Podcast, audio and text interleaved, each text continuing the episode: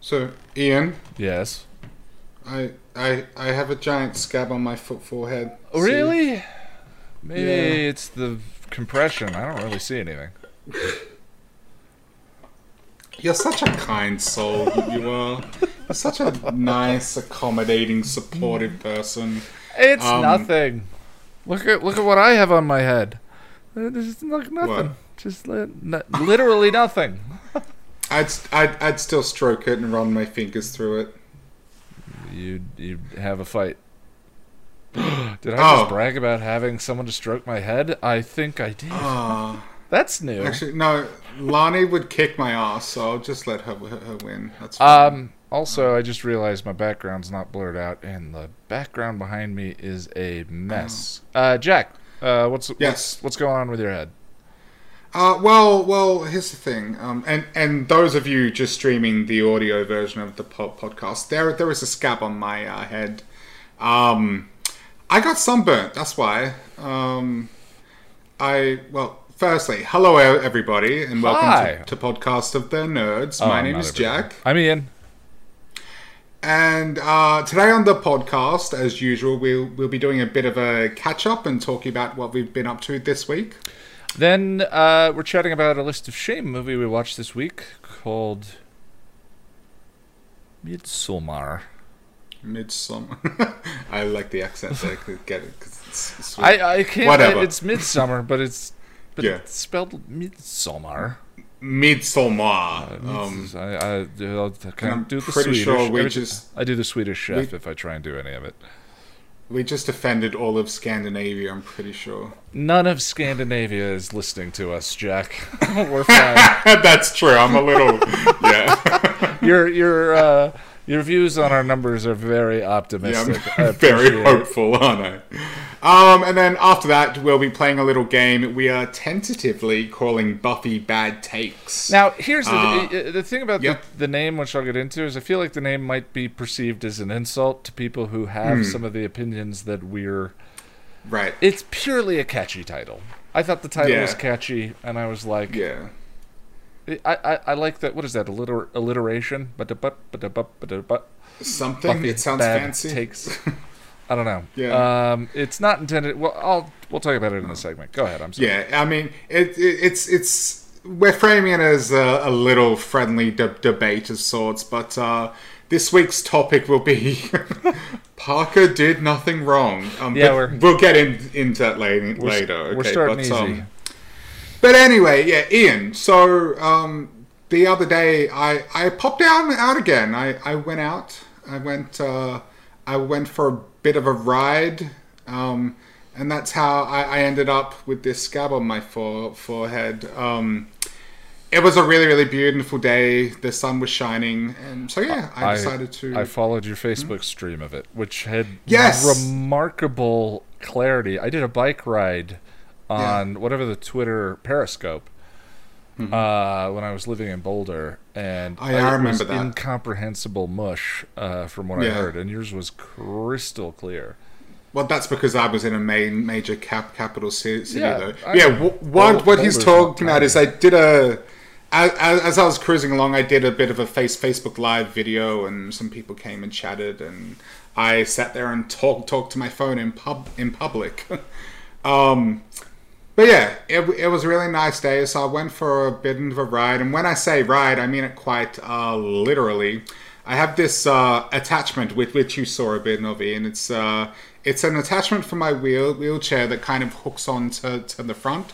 It's called a Triride, Yeah. and uh, it basically turns my wheelchair into like a motorbike or a trike or something. Um, it's pretty cool. Have and I- it goes. Uh, have I ever Uh-huh. told you? Uh, I don't mean to interrupt. I'm sorry. Uh, No, no, no, no, that's fine. Have I ever told you about my first interaction with uh, anyone in a wheelchair? You probably have, but tell me, tell me again. So I was in preschool. uh Uh-huh. I think I was. I must have been five, five, because six Yeah. six is kindergarten. Mhm. Um, and we, I was living in Boulder, um, and a gentleman came in, uh, was in a wheelchair, and talked about hmm uh, what he's like what life is like in a wheelchair and what he's gone through. And the idea is like to uh, expose young minds to to demystify it for young minds and, Yeah. and all of that. Yeah, I've seen And stuff like, I, like I that. remember almost universally, like the opinion of the the preschoolers, including myself, was how cool it was to have a chair on wheels that you never have to get up from. Like we have to do all this walking crap, and you, you can That's just adorable. book around in a chair with wheels. That's amazing. And now you're telling me you can get a motor on it that turns it into like a scooter.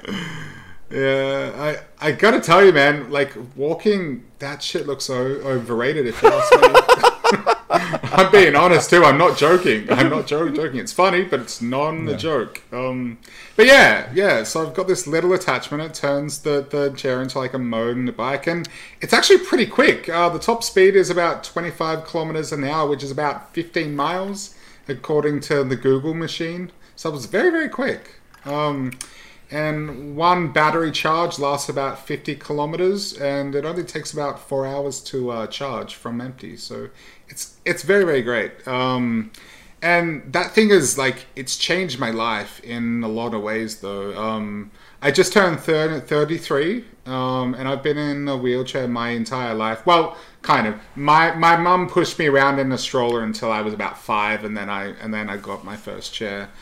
Um, but you know, you know, being in a wheelchair, it's quite physically dem- demanding, as as you can probably imagine. And um, my shoulders are starting to give out.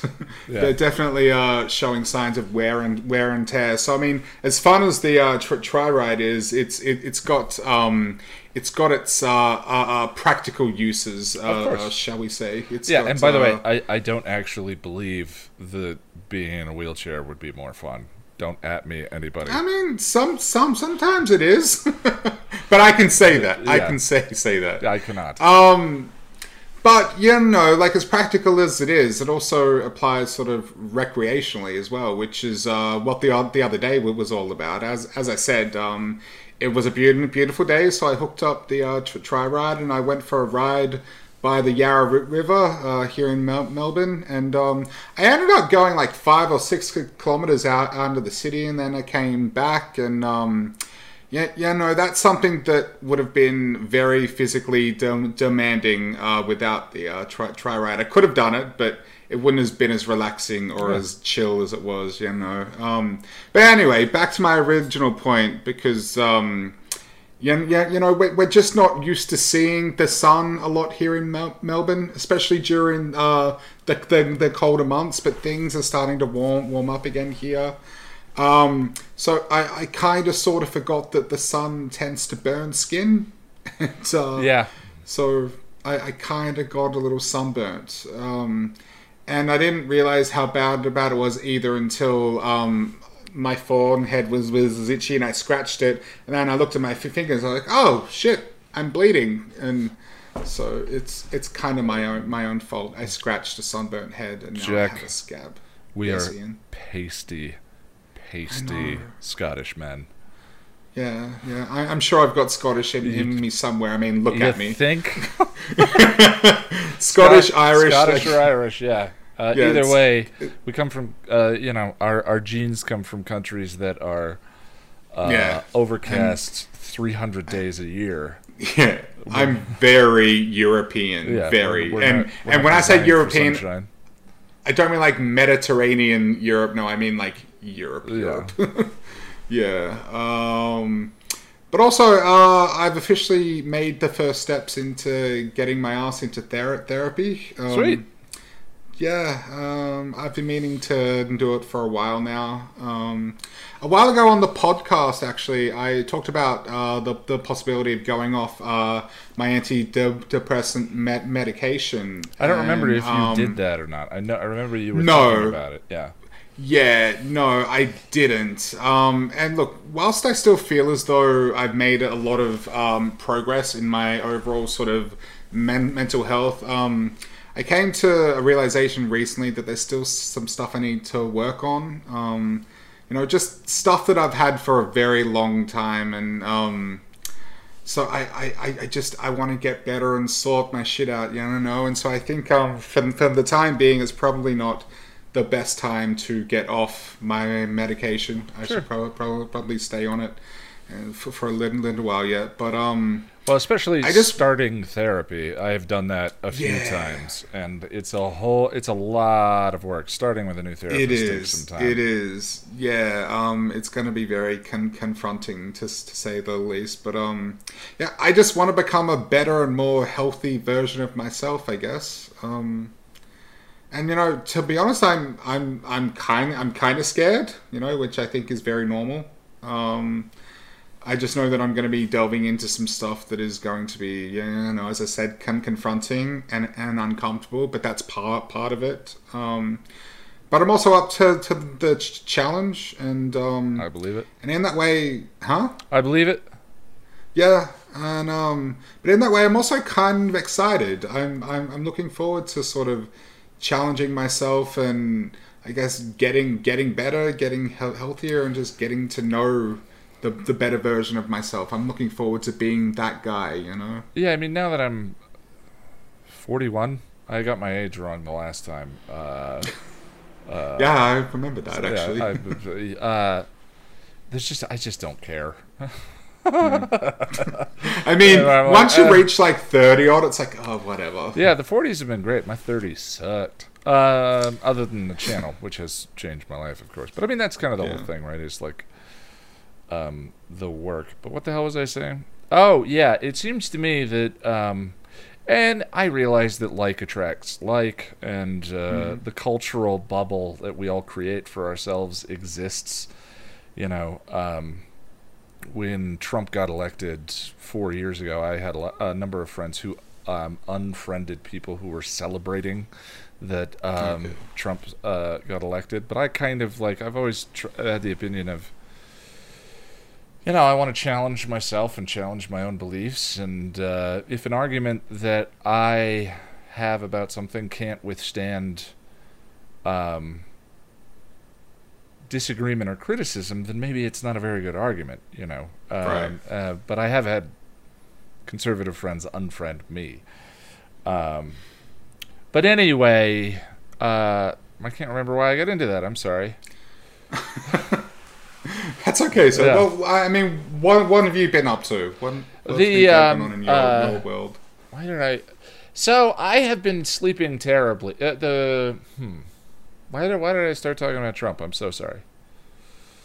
We were talking about. I was talking about therapy. Going. I was talking about the bubbles. Oh, I remember what it was. The um, Okay.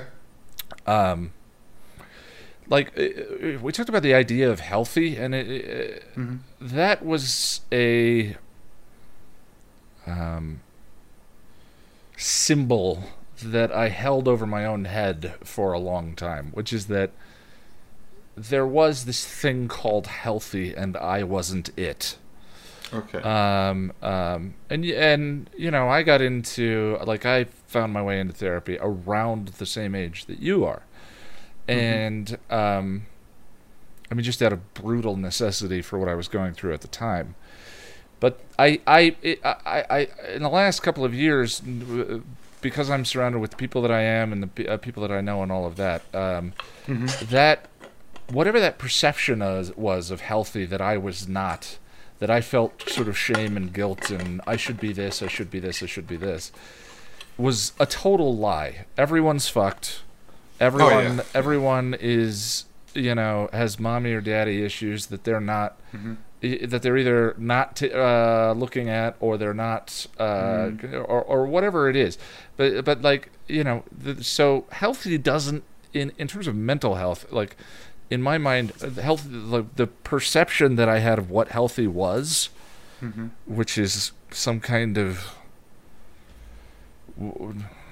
person who like- doesn't. they, there's the term well-adjusted, and then there's the per, Mm. like there's the perception of person who doesn't need to be adjusted. They're okay. happy yeah. Yeah. and content and without. so you're foibles. saying there is like a, a finish line or something. something like um, that. Yeah, that person yeah. doesn't really exist. And No, um, no. to- it, like Everybody's a work in pro- progress. all right and and there's healthy uh, to, uh, to me like the the term healthy and and and i really was just using that as a way to, of punishing myself for feeling inadequate for feeling in, incomplete for not doing enough for not being smart enough for not being whatever it was and now that i'm older i'm like uh, yeah the health what healthy is is working on yourself um, Right. you know whether that's physically mentally emotionally Hmm. um, the I don't know what Australian culture is like around mental health, but you know, in the states, it's the weirdest thing.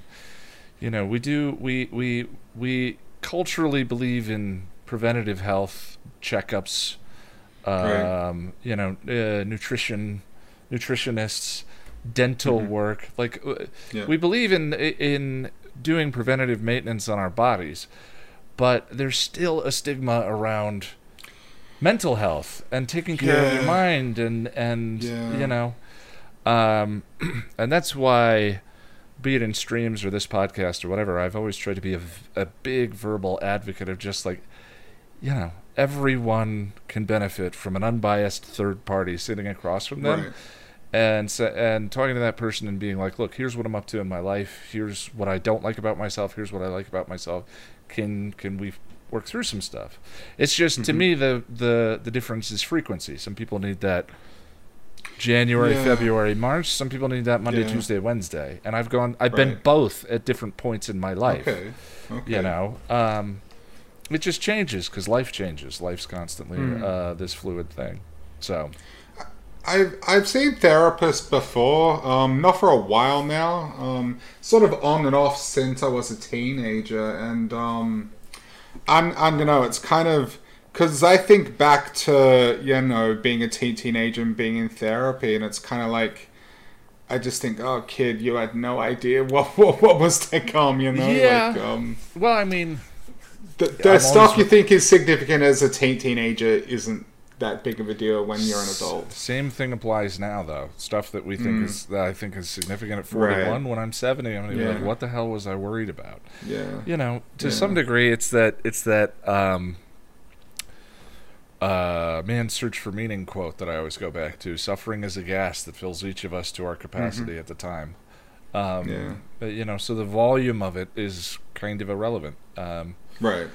You know the living with the the kids here uh, the the four year old four year old and the six year old i see them going through identical Mhm. emotional paces that i do i mean more so Right. they're right, Yeah. sad Yeah. they're they're they feel Yeah. grief but they feel it Mhm. over uh, the popsicle that they dropped on the ground yeah. you know but it's still an emotional journey you know Right. Yeah. Yeah. No. No. No. I totally agree, and and, and I'm not trying to diminish the the uh, plight of teenage teenage Jack. At Oh no all, no but, yeah, um, yeah teenage Jack did the best he could for sure. I'm just Yeah. saying like um you know like more and more I just look for uh, the goal that I'm always looking for is just peace.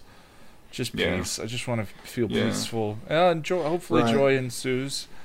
Uh, Yeah, but, yeah. but but you know, calm peace to me is Yeah. is less to ask for uh, a lot Right. of times. Right. Right. right. Yeah. And- and, and- I think to confront my Sorry, problems from that that place would be uh I don't it, problems will come but if I could be peaceful about them and just be like okay well Mm. here's how I want to handle this would be amazing Right. Right. Yeah. And the thing with therapy is too, you have to let it in and allow it to work. Like someone, I'm, I'm, I'm not gonna mention who, but some somebody I know is like, Ther- therapy is stupid. It doesn't work bec- because it's just words. But that to me is that's that's saying that's not you're not allowing it to to work. You're you're not like like of course it's just words. Like of course yeah but so are your thoughts. What's what the exactly hell does that mean? Yeah. exactly exactly. Yeah yeah yeah yeah. So like it's something you have to be proactive about and something you have to like let in. Like um a therapist i saw a while ago actually the last time i was in thera- therapy which is probably i don't know seven eight years years ago now. She, she, she was like you know um, getting better and improving yourself and, and, and, and finding peace like it's hard fucking work. It's Yeah. not it's it's it's it's not easy. It's something that is hard, and and and that sort of um that was kind kind of a realization for me because I've always struggled with this whole like in introspective thing and being like um yeah no like when when when somebody says oh oh I went through this thing but now I've dealt dealt with it like what is that? What is dealing with it? Like like what's the actual process there? And how do you know when when it's dealt with? Um well and I, in confronting my own trauma uh, that I've been through um, uh, you know trauma is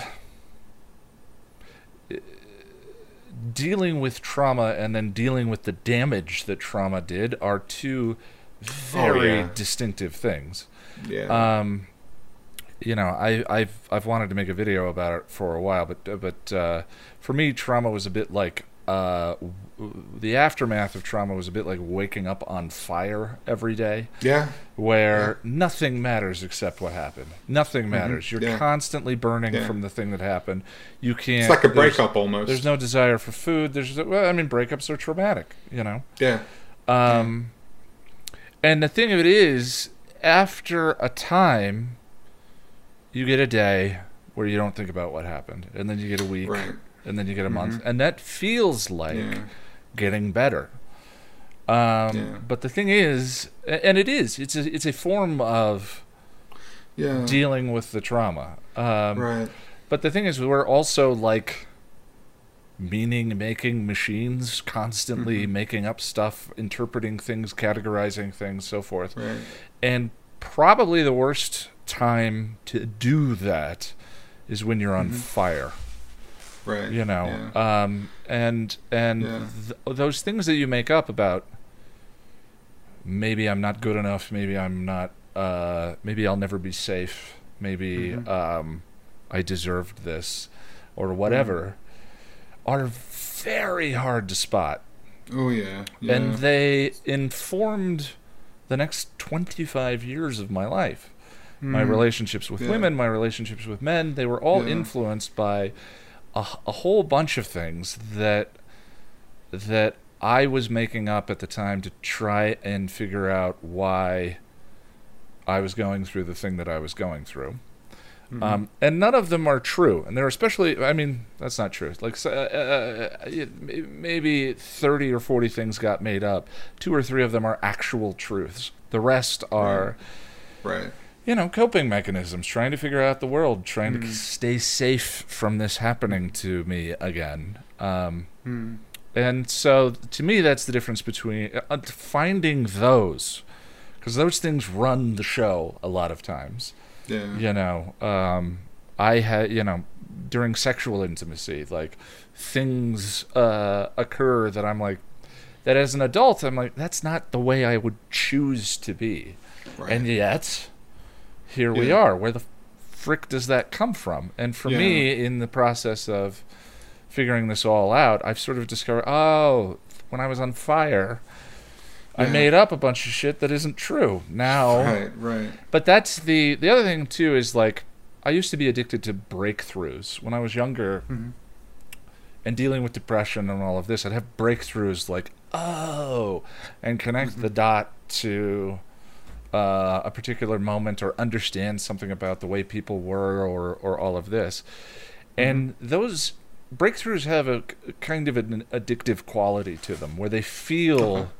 like big shifts you know where it's like oh everything can be different now and that just uh, the thing i always discovered was that was not the case you still have to do the work of Mm-hmm. Yeah. deprogramming yourself you know Yeah. like i have been reinforcing negative programming that i create while someone else that an event that occurred to me Yeah. created i have been reinforcing those brain pathways for 25 years and so right it's a slow pain in the ass Mm-hmm. process to to feel them kick in and be like, oh no, let's try something else. Let's do something different. Yeah. You know, um, yeah I that's I I, mean, definitely know, like you um, said, it's work.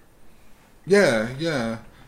I definitely know uh, what you mean, though. Um, in in terms of you know getting over like the of the event or whatever, and then the uh, tr- trauma of it are completely diff- different things things because like uh my last significant relationship going going back quite a while now um yeah no it didn't work out and it was a pretty bad break breakup and i was pretty hurt i was pretty heart heartbroken but like i got over her within i don't know probably six months but then i didn't recover from the event for years like and just all the the baggage and, and the trauma it left behind was probably a good like three years years or so. I was I, I was a mess, but there was also other like uh, circumstances. Like I yeah yeah you know I lost all, all of my belongings. I, was, I, en- I ended up homeless, and it was just a really bad situation. The fallout was horrendous. Yeah. Oh, but anyway, yeah yeah. I, I mean, it definitely is it's work and it it, and it is a totally totally different thing um, when you shine a torch on all the the uh, baggage and start working on that because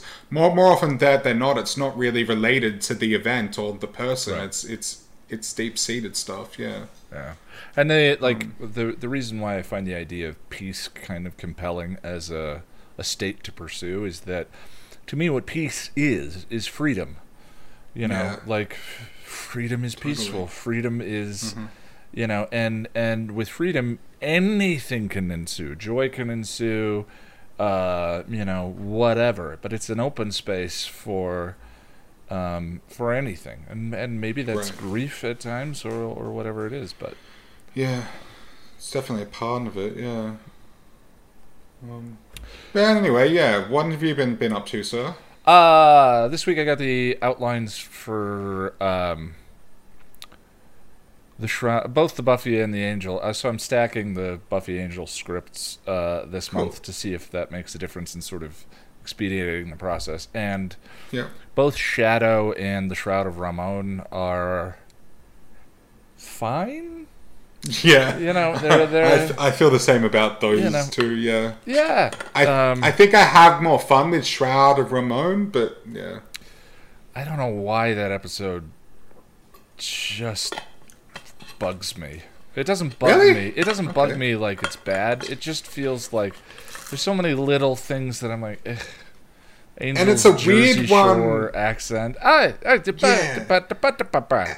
And it's a weird one for that universe, for that show, because it, it's it's basically a heist episode, and, and it's just Which they've also done that. a lot of. Blind Date is a caper yeah. episode. Like they they keep going So back. maybe it's to the noir thing that they're leaning on. Yeah, yeah, it's very noirish, and I'm like, okay. It just feels like a lot of sound and fury. There's a lot of foreshadowing in Mm-hmm. it, but um, I can't.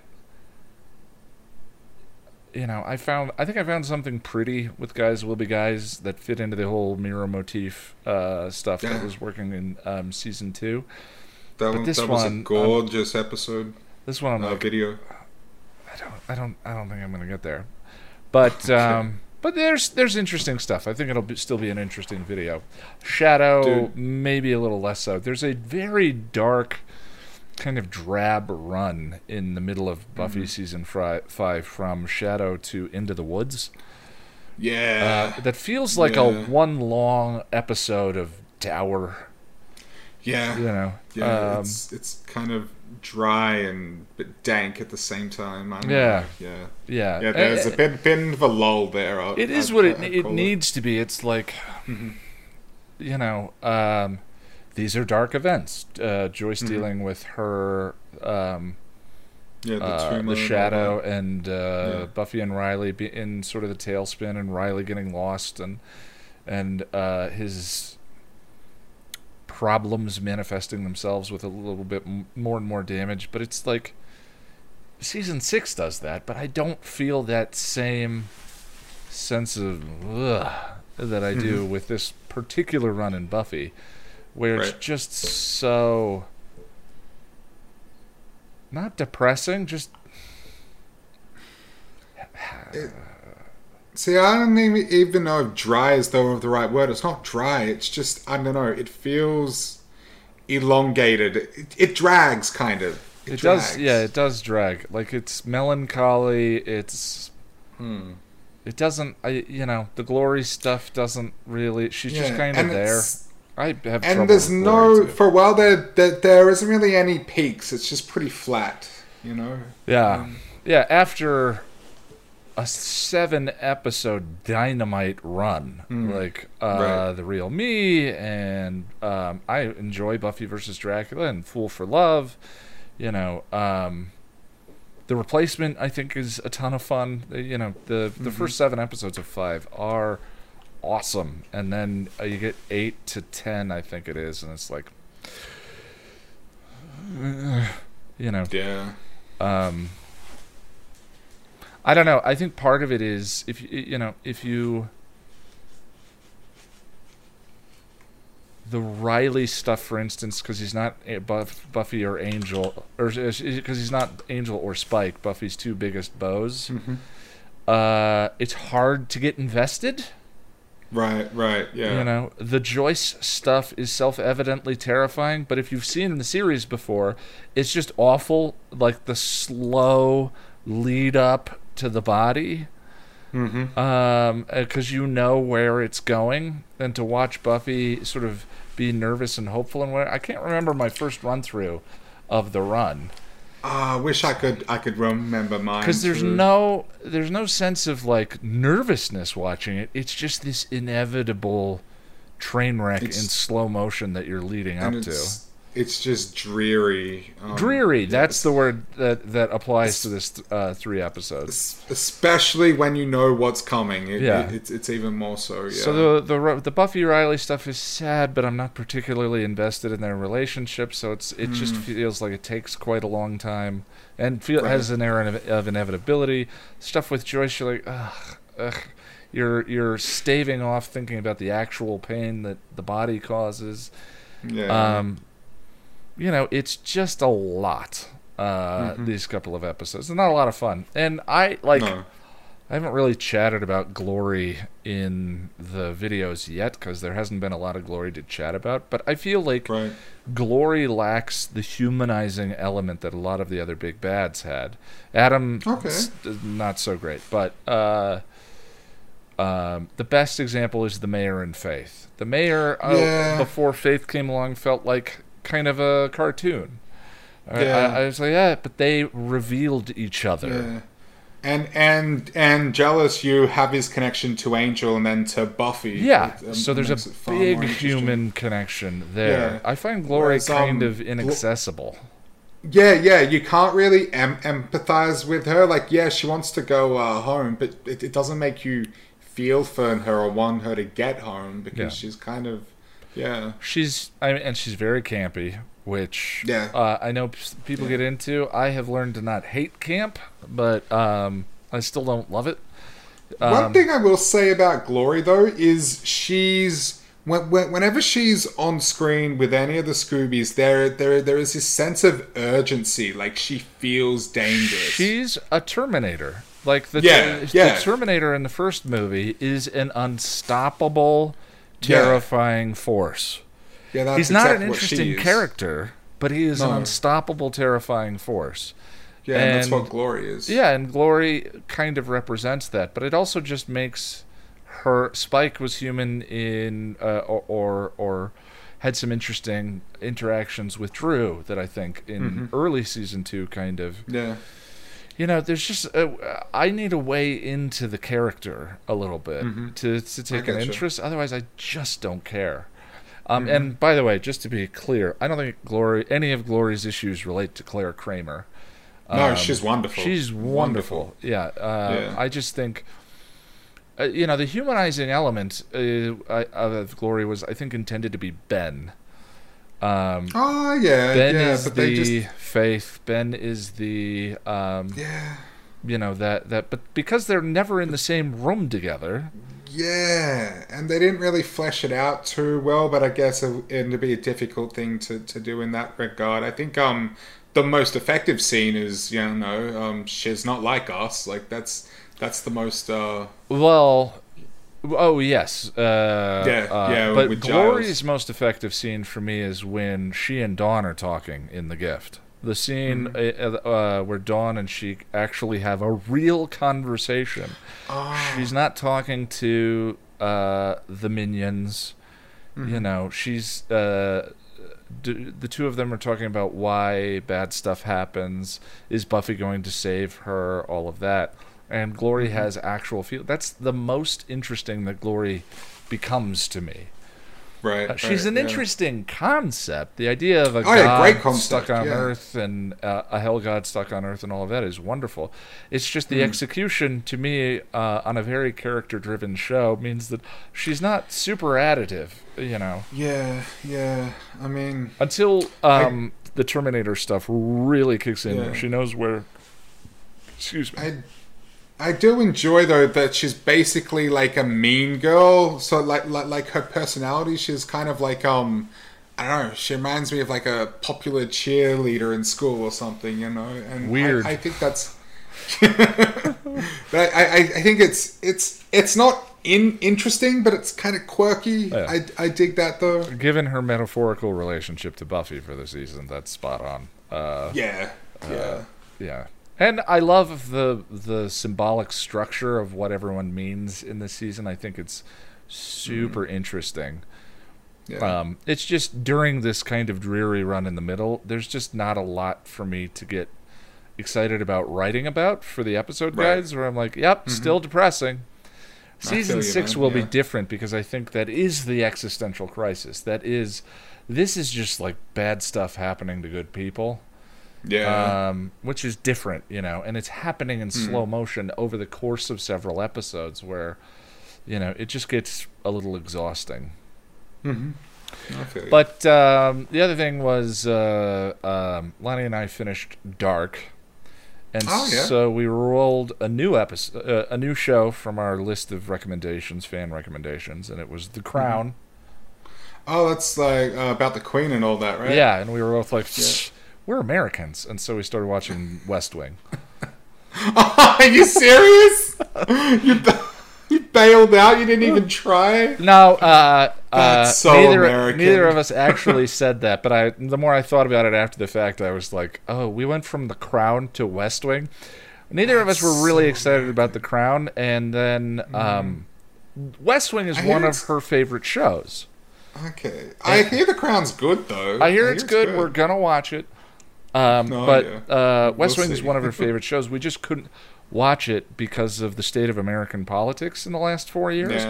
Watching Mm-hmm. a hopeful show uh, about politics with compassion and dignity and honor and all of that Yeah. just kind of felt too fanciful. Foreign. Yeah. Um, Yeah. And so she didn't want to get into it. But now that things have shifted slightly, we hope. Um, Mm-hmm. I'm not going to stop holding my breath until J- January. No shade thrown to. Um, uh, you know anyone who didn't vote for Biden uh, of course. here. It's of just course not.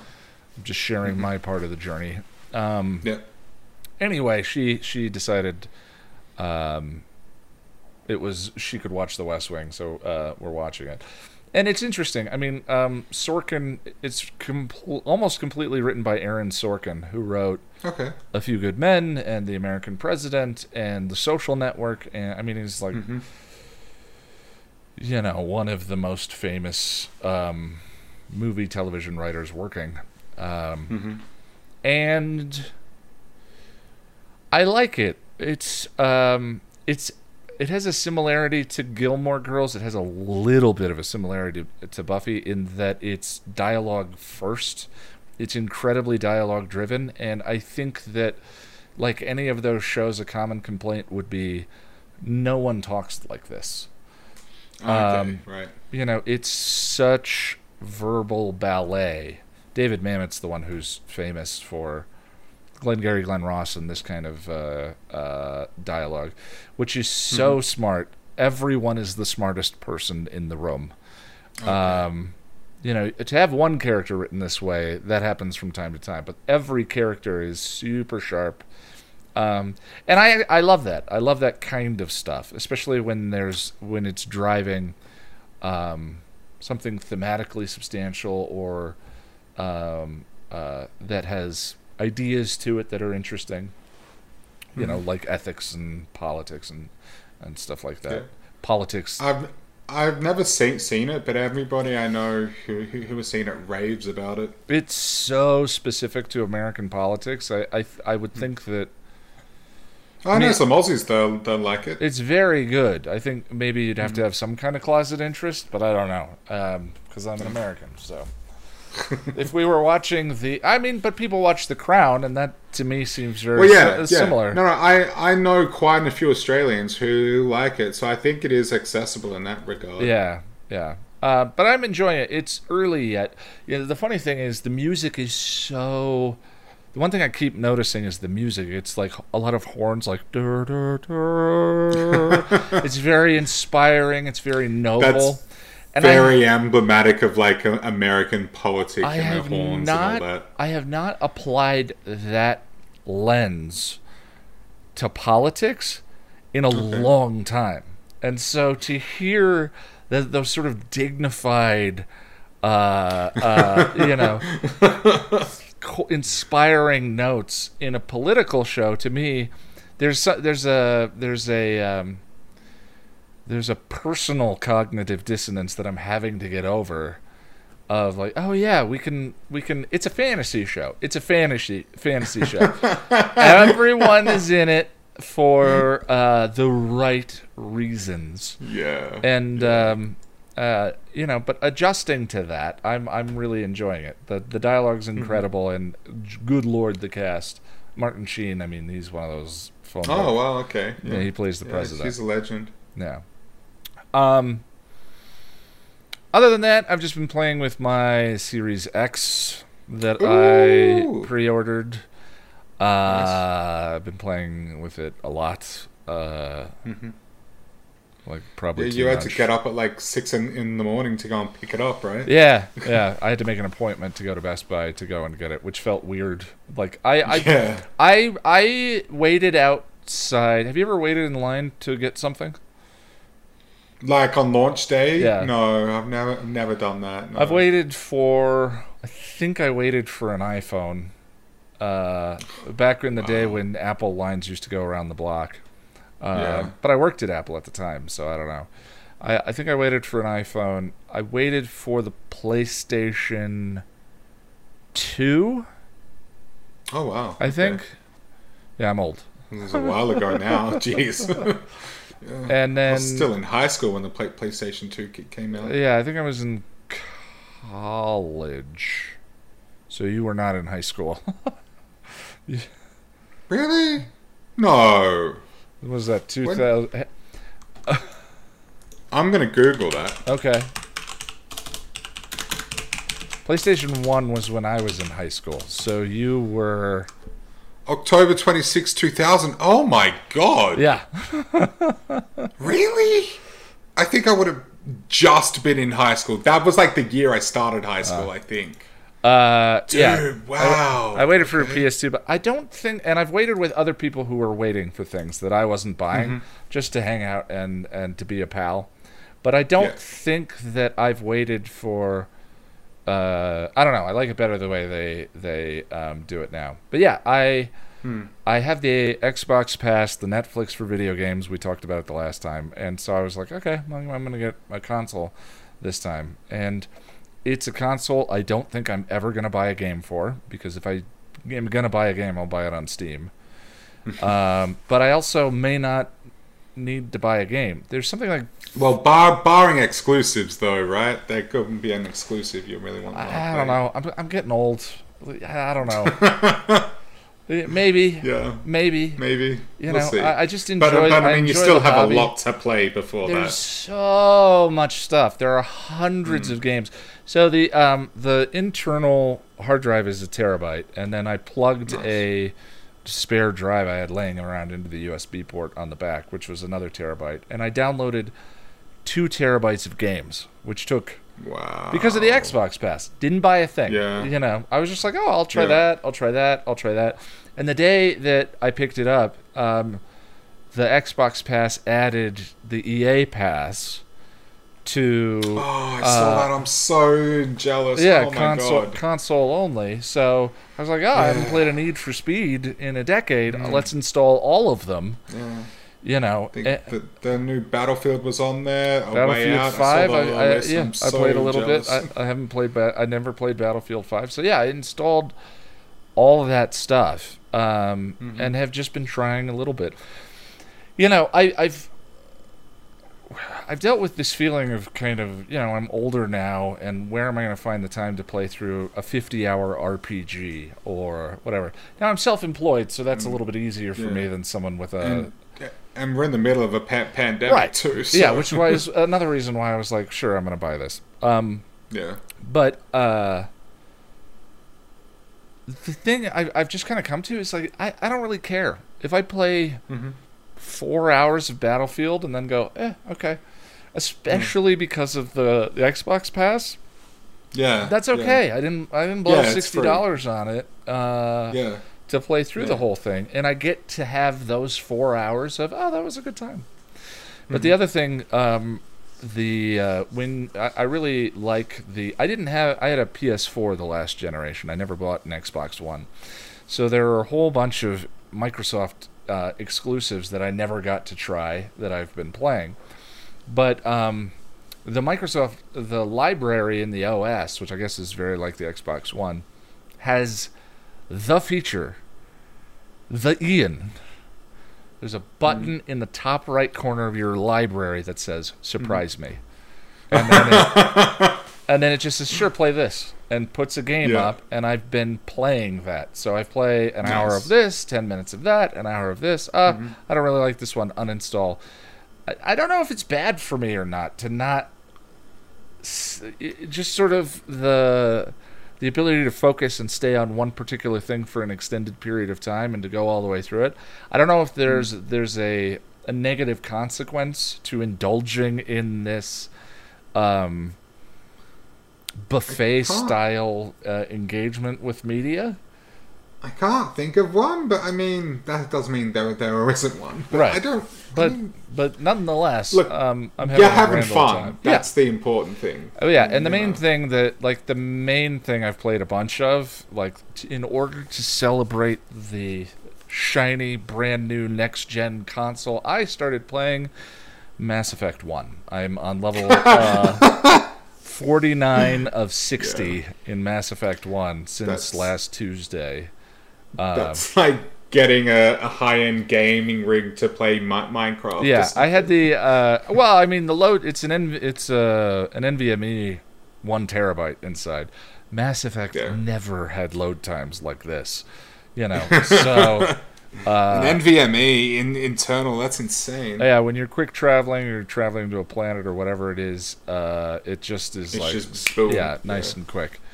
Um, Yeah. So that part's been great, but I ha- also hadn't played Mass Effect in close to a decade. I Mm-hmm. I got in and um, Mass Effect is like Myst. It's one of those games I've bought multiple times for multiple different systems. You know, That's like me, me and Skyrim. I'm Yeah. pretty sure at this point Bethesda owes me money. I bought Easily. that game so many times. yeah, easily t- uh, top five. The trilogy is somewhere in my my top five for personal game. But I I originally played it on the 360. Mhm. and I was playing it this week and popped an achievement for you get a certain number of kills with this weapon, and I went and looked, and it said it showed the achievement 2020. The last time I got an achievement in the game was 2013 Whoa. because it wow you know the Microsoft account has been carrying from the 360 to the Xbox One and now to the Series X, Yeah. and uh, atta- so it knew that I hadn't uh, done that since 2013, which I thought was pr- pretty funny. And my first one was like 2008, I think. I, d- I don't remember exactly. So yeah, so that's been fun. I've been having having a good old time with that. Good stuff, man. Good stuff. Um, well, I guess, uh, well, unless you have more on to say, I guess we can move move on to, to our next segment. Uh, so, uh, our, we've continued through the list of shame uh, films, and we uh, we rolled uh, a film called Midsommar. Um, actually, we rolled a couple, and then we all un- unanimously decided to watch Midsommar because it, it was one that excited us. We rolled three, and you and one of the other people in our uh, movie group were pretty excited about that one. I don't remember Yeah. what our other two choices were, but we also do we just want to No. watch this? Yeah. and, and ended up picking that one. Yeah, and so we did. Um, but yeah, uh, directed by Ari Aster, starring Florence Pugh, uh, Will Poulter, uh, William Jackson Harper, and Jack Rain- Reynor. And uh, brief sum- summary. Um, after you some you pretty. cheated. You looked up those names. Oh no, I looked up. I looked up the names, but I, I, I, I didn't look up a synopsis. I, Ian uh, challenged me to to summarize the uh, Yeah, plot of the film such- without looking it's at such- IMDb. It's such a weird movie. I thought it would be fun to just uh, try and explain is- what the movie's about without looking anything up. and I'm not good at this, but all right, I'm gonna try. it, Okay, so after some pretty horrific of events, a young woman and her group of friends travel to rural Sweden to Oh, are, attend. are we spoiling? Um, well, I mean, Just for, i- i- for the benefit Have of anyone who. no, I'm asking you, are we spoiling in this discussion? Just for the benefit of anyone Well, who has or has not I seen mean, it, so they know to we, skip we, ahead or not. we, we typically avoid spoilers, don't don't we? All right, But, no I spoilers. mean, yeah, no spoilers. I guess we should talk about that though at some point. Um, okay. But anyway, so yes, after some pretty horrific events, a young woman and her group of friends travel to ru- rural Sweden to attend what I can only describe as a pagan cult's midsummer festival, uh, which slowly becomes increasingly more violent and bizarre. Uh, Yeah. Would you say that's a good way to summarize it? Yeah. Also drugs. Yeah, lots lots of drugs. Oh yeah, yeah, yeah. Oh, and kind- she's kinda having. Um, she and her boyfriend are going through a uh, tough, tough time in their relationship. Yeah. So I mean, I, I guess by kind of spoiling, I don't, I, I don't know. Okay. um, Ian. So What His- before we go forward, then uh, Mm-hmm. us just do this for anyone who wants to watch the movie. Uh, yeah, Do you recommend people go and watch it? I do. I do. It, it is a film I would recommend. Yes, Yes. yes. Although I come, come I think I would as well. It is incredibly violent.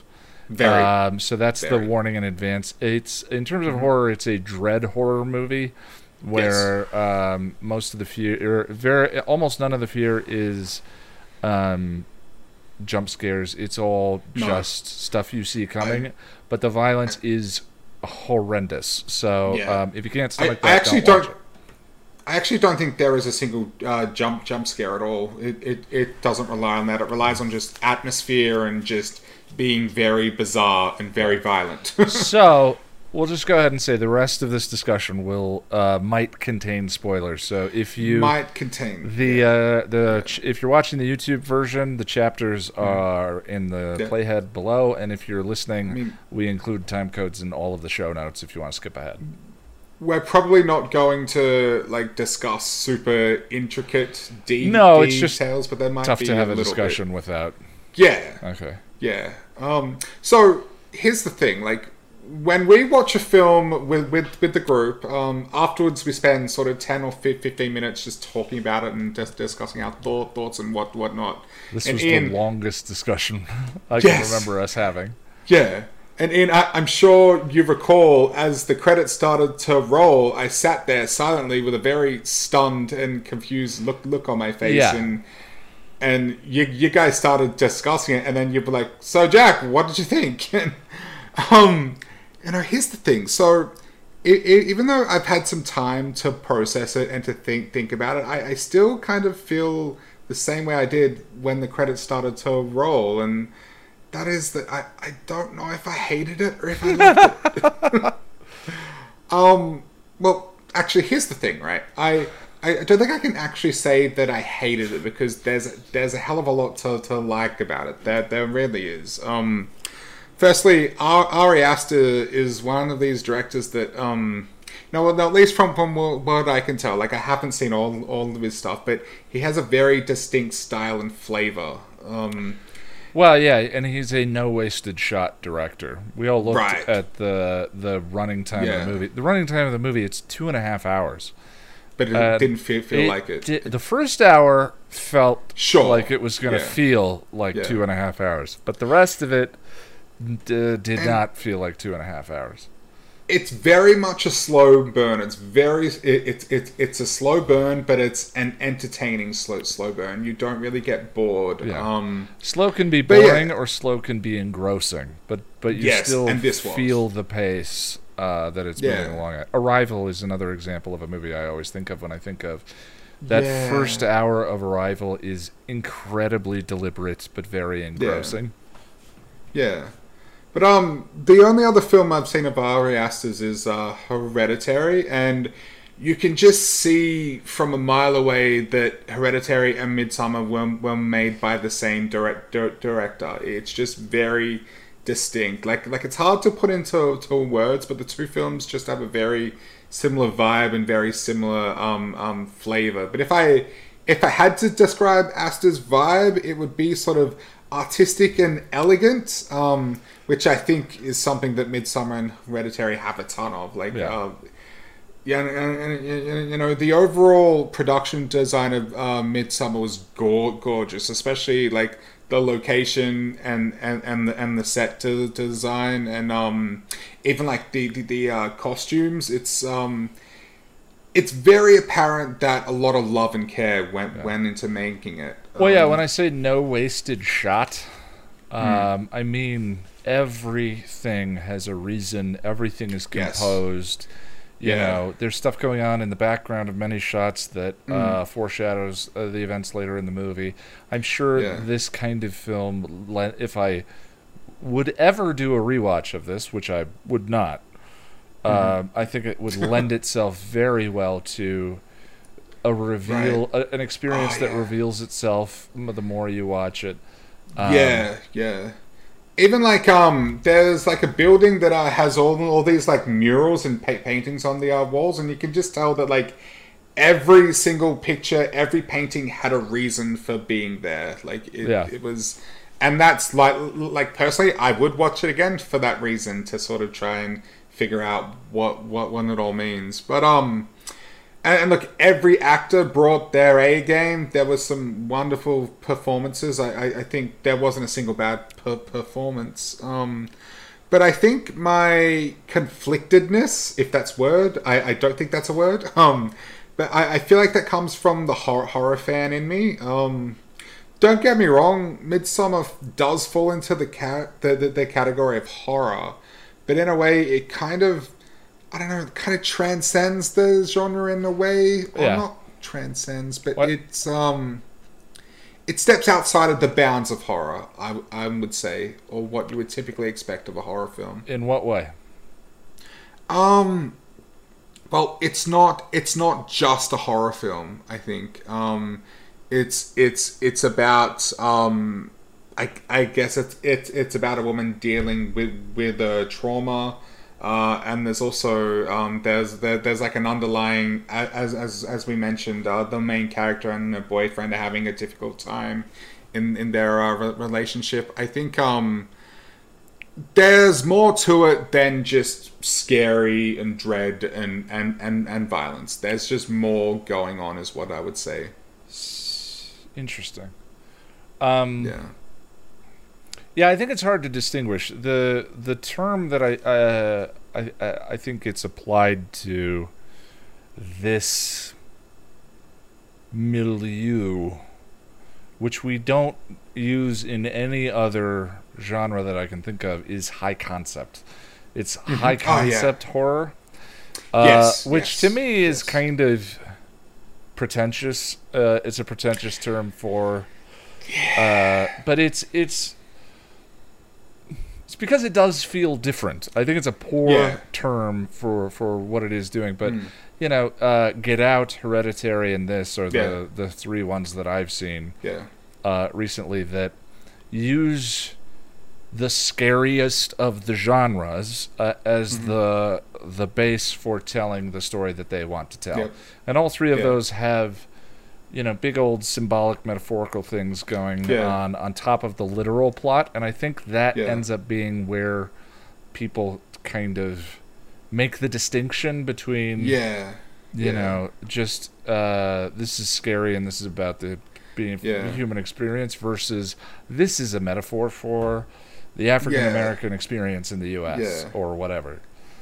And I think um, anything that tries to be um, elegant and, and, and sort of um, high high con- concept and artistic and all of that, it, it runs the risk of being interpreted as pretentious. Like, I wouldn't call this film pretentious, but I can see film is not could. pretentious. The term No. is pretentious.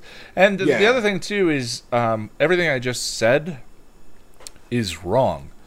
Uh, uh, if you watch Ryan Hollinger, um, I love him. He's great. yeah, he's. I can't watch his stuff very much because I don't like horror and I have an aversion to I mean, certain, pretty much certain shades about. of violence, and he on, mostly only covers horror, but he does it Mm-hmm. so well.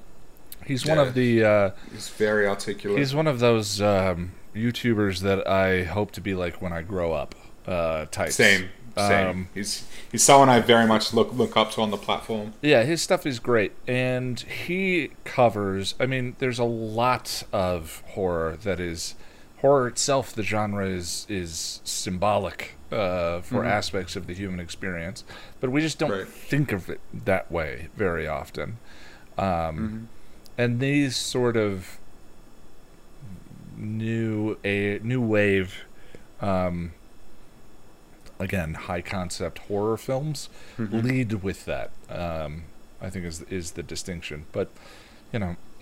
Um, subtext is not new to the horror genre. It's just for some No. reason it feels like that's a, that's a a way of distinguishing. You know, Yeah. someday a horror movie will win Best Picture. I can't think of a single one that ever did. I I honestly think uh, Get Out deserves uh, a Best Picture uh, nom- I mean- nomination. I love Get Out. By the was- aesthetic values that we apply, or or we consider um, what a great film is, Mhm. I kind of think Midsommar could be. Yeah. I mean, I say Yeah. that not having any sense of. I think Midsommar came out in 2019, so it would have been for February's Oscars. I don't remember Mm-hmm. Yeah. what was up for Me uh, neither. Best Picture, but you know, in Yeah. thinking about it, the composition, the design, the cinematography, the the I mean, Yeah. what what he was doing with the story. Um, yeah. Pretty much everything about it was brilliant. Um, Yeah. Yeah. Which is why, look, I. I feel. I think the reason I'm conflicted, or I felt conflicted, is, is, is just that I went into it expecting one thing, and I got the complete opposite of what, what I expected. Expectations are the ruination of experience a lot Yeah. of times. Yeah, and look, I like to be su- surprised, and look, it, it it's stepping outside of the bounds of horror is not a bad thing. Like, um, I th- I I, I think Doc Doctor Sleep did that, and that's one of my fa- favorite fil- films of all time. Well, um, Um, uh, I I've said before, like the the forms of horror I enjoy are the genre fusions, and Doctor Sleep is a genre fusion with horror. Yeah. Um, Yeah, this is not a fusion of no, uh, any other genre. genre. not re- Yeah, like but, I I know. There, there's so much but that that doesn't feel like a horror movie to me, though. Yeah. Well, um, unconventional, certainly. Unconve- uh, like Yeah. a not uh, unconventional horror film. There's not a, it's not a slasher. It's not a uh, like. What are the subgenres of, of horror? Uh, it's not. There's some body horror. Oh yeah, there's some definite body horror. Saw. Uh, y- well, I mean, in terms of the violence, like, and what the violence represents uh, in the film, right, uh, could be construed as body horror ish. yeah. Um, I loved it. Um, this film though too. Like I really haven't seen an, anything quite like it. It really No. did do its own thing, and which I I respect the hell out of. And also like the the horror fan in me appreciated a lot of it too. Like uh, we talked about how how like gory it is. It's it's visually disturbing in a lot of ways, and it's just out outright gross and. as a horror fan, I'm a little desensitized to uh, gore, but there was some some stuff in this that made me wince and and, and genuinely like I felt shocked, like in a Yeah. lot of ways. It's it's very very full on. Um, but yeah, the film is also it's very much laced with sub subtext and man- metaphor as we've touched on. Um, and I believe um, Ari Aster himself said that it's more of a breakup movie than than it is a horror film. And I mean, that's a I spoiler, don't want to. yeah. Yeah, I, I don't want to spoil too too much. Oh, I I'm gonna spoil. kinda Did. So go ahead. Yeah. Okay. So I mean, well, I'll I'll I'll let you talk about the bear because that that was. The bear's a big one, yeah. Yeah. Um, but I definitely un- understand what he meant by it's it's more of a breakup film than a horror horror horror, film. I get that, and um, like it's it's very odd. It's very off kilter. sorry, sorry. Excuse me. Um, and that's conflicting for me because I love weird and off kilter things. So I don't know why I didn't immediately fall in love with it. I mean, one, one of my favorite films of all time is Bad Boy Bob, Bubby, and for those of you who have seen that, I'm sure you you would agree that it's extremely odd and just off kilter and very disturbing. I, I love that stuff.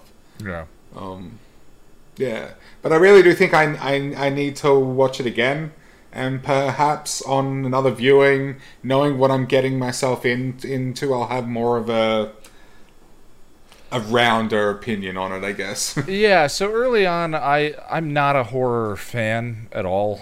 Um, of uh, the ones that I enjoy are all also something else, and um, yeah. I think because of that, we talk about expectations. My expectations were very low. My expectations were I was I was not Right. really going to enjoy this. This was going to be a chore. I I went into it not knowing anything about it. I Yeah. I knew nothing at all. Um, And about Yeah. an hour in, uh, a person's face gets ripped off from jumping off of a cliff. yeah, and then like literally split in two. Yeah, with a and hammer. th- and then another person's legs get. I don't know. I wasn't watching. I didn't watch any Yeah. of these parts. this this guy uh, jump jumps off off a cliff and lands on his feet, and his legs essentially snap in half, and he's just laying there on the grass, like screaming and in pain. And then some people walk up to him with like this giant hammer mallet thing, and one person takes a swing and hits him in the head, and then they pass them the mallet to the next person who takes a swing, and his head you see his head split in two. Yeah. It's, it's so gory. It's uh. oh, Well, I'll take your word. Uh, I, I got about a half second of the face split uh, as I was like peeking between Mm. my fingers, which was all the lesson I needed to not watch the rest of it. But for me, that's where, for one, that's where this movie stops being slow. Um, Yeah. but for me, there's a there's I a agree. that is also an incredibly significant juncture in the story for representing what the type of movie is that we're watching. Um, and that is why didn't they leave? So these people Yeah. are We all kept at talking about that. yeah, these people are all at this festival and they witness this atrocious murder suicide Mm. uh, uh, uh, by these beautiful Swedes. All the men are, very Yeah. sweet looking and I struggled with that a lot, and I, I, I should have broadened it up in my little review there, but I forgot. No, Yeah. it's okay. There's a But there's the, a uh, suspension of disbelief that you really need to have. kind of for Mm-hmm. me it was where i started to the, for the next half hour to 45 minutes i was like why aren't they leaving you know anytime they had a conversation with one of these cult members from that point on i was like hey does anyone else remember when those two people jumped off the cliff and then we beat one of them to death with a stone Yeah. Anyone? No. Okay. so for me, it was it, that was the moment where I was kind of like, "What is?" Because the movie is smarter than that. The movie Yeah. is so planned out. Yeah. Um, oh, yeah. and so it's very constructed. deliberate. Yeah, that Mm. that the fact that it didn't really try to justify that for, she tries to leave once or twice or, or but Mm-hmm. doesn't make a real effort. They murder suicide. Murder Yeah. su- uh, suicide. I'm And sorry, but I am going to GTFO after, Yeah. after that. Like, I, I'm not am sticking out. around. no, she's dealing with some extreme trauma of her own, but her boyfriend's not. And he's No. a dude, bro. Like the dude's a narcissist. And, um, Uh, he's gonna he's gonna run away quickly. And William Jackson Harper's char- character, he's there like his his like a sociology student or an anthropology student, Which was the, so he's like justification. studying. Yeah, the Yeah, justification for but even there. then, you're gonna be like, no, screw this, I'm out. Like, yeah. yeah. Uh, but kind of at that point was where I started to go, oh, this this movie's doing something else. It's Mm-hmm. not actually just telling a story about. It's not telling a literal no, tale about this this woman and her terrible boyfriend and his awful friends and all of that. What is it doing? And then it descends into chaos. And the um there's a very uh uh significant scene where a couple of characters are surrounded by groups of women and the groups of women are duplicating yeah, what uh, the the the emotions of the woman in front of them. And that was the moment where I kind of completely clicked with the movie, where I was like, "That is fascinating." It's empathy. They were they. It was like odd, ceremonial empathy. It's, it's bizarre, but like Yeah. the it, the at that point the movie is theater of bizarre.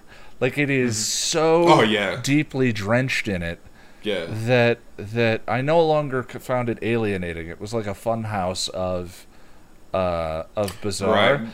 Once you realize what it was and what it was trying to do, Yeah, that it's not this it. literal tale of these characters going and doing a thing, Hmm. but this representation of what she was missing in her relationship, Right.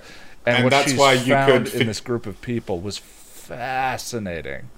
And that's why you could sort of for- forgive the fact that no one was was leaving or were wanting to leave. Yeah, it became- it- that. it became about something f- to me far more interesting than a literal story of you know people running from uh, a, a murder cult it was it was i mean it, eh, this is horribly pretentious it that's when it started to feel like art like like something really interesting that I hadn't seen quite that way before, that reflected part of the human experience, the idea of our desire for compassion and kinship and all of that, represented on screen in such a weird, bizarre fashion. And Yeah. so, again, I'm, I've already spoiled, but I'm actually going to spoil the end of the movie here. Um, at the end of the Yeah. movie, her boyfriend, she's made queen of the. Uh, May, May May Queen or something. May, yeah, she's made it? queen of the the the group, and her Yeah. boyfriend uh, is sewn into a bear.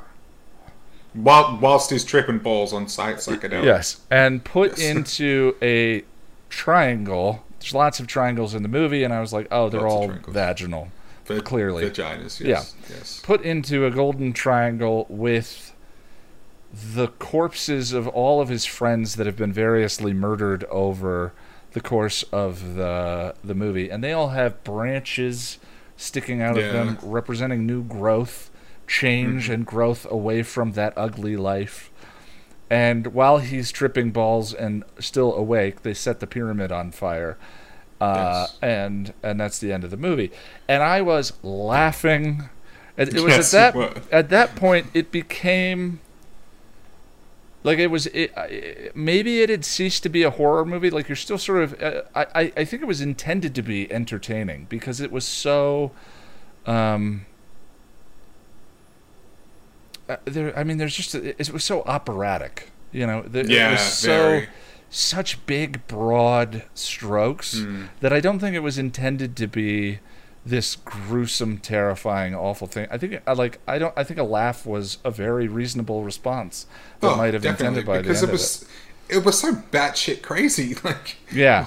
what And- else are you gonna do? and so they all burn up, and then uh, she turns to the camera and smiles, and it's like all of the terrible things in her life the boyfriend that she broke up with the his horrible group of friends that are that she's growing out of which were the branches uh, were sort of new growth were all taken away and she was free by the end of the Yeah. movie and I, I think that is kind of brilliant I you know I've explained Yeah. it horribly um, but the the another I mean talking about um, no wasted shot. There's a scene in the beginning of the movie of a little girl, or sh- when when uh, Florence Pugh, I think her name was, is laying in bed weeping, and over her is a painting of a little girl with her hand on the face of a bear.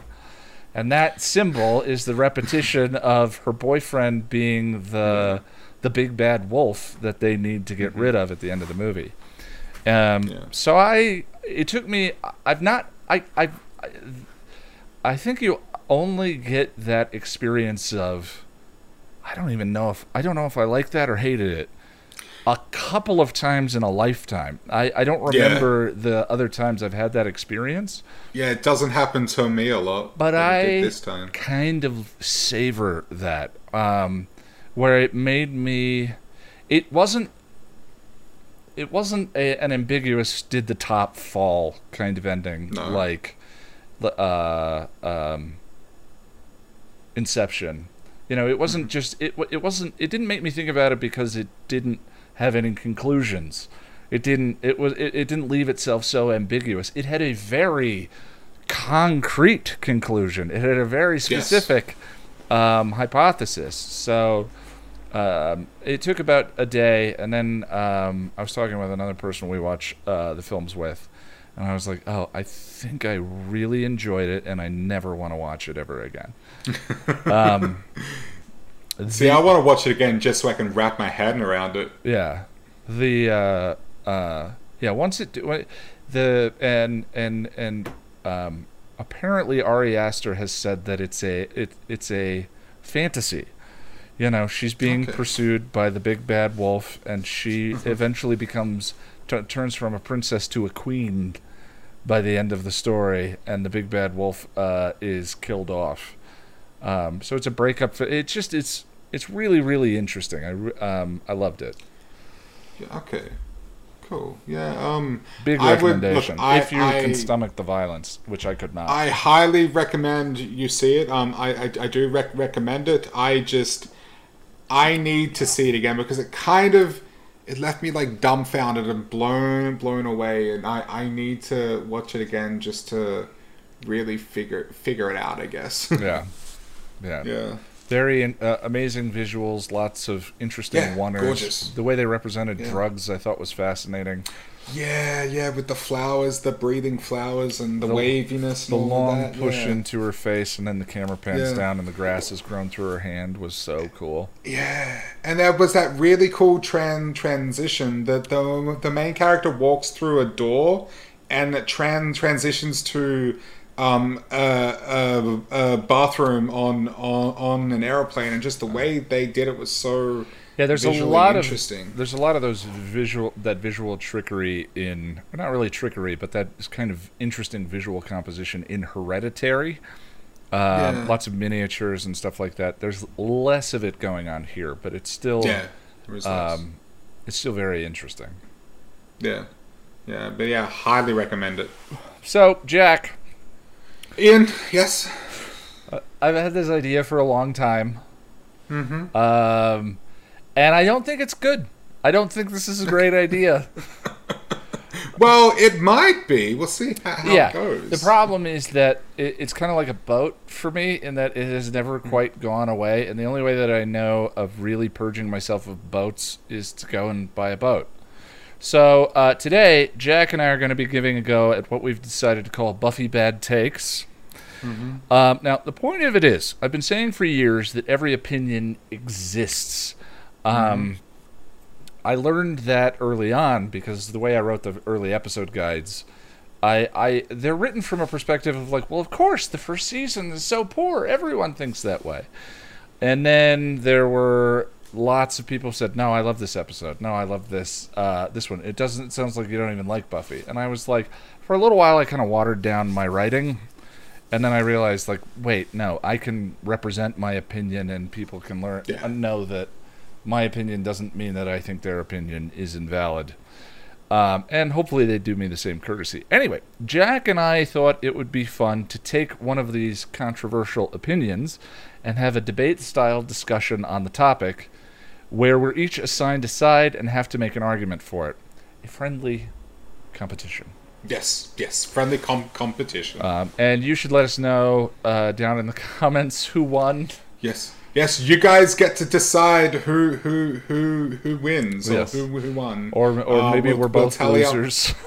Yeah, we'll tally up uh, uh, the the the uh, votes at some some point and let you know what you guys think. Uh, yeah, Now, as I said, um, everything we select will be based on an actual comment I have received on the channel over the years. Um, and uh, again, we picked the title based on. This will become relevant later on because, uh, uh, you know, controversial topics on the show include um, Kennedy. You know, I've ha- I've gotten Kennedy defenders.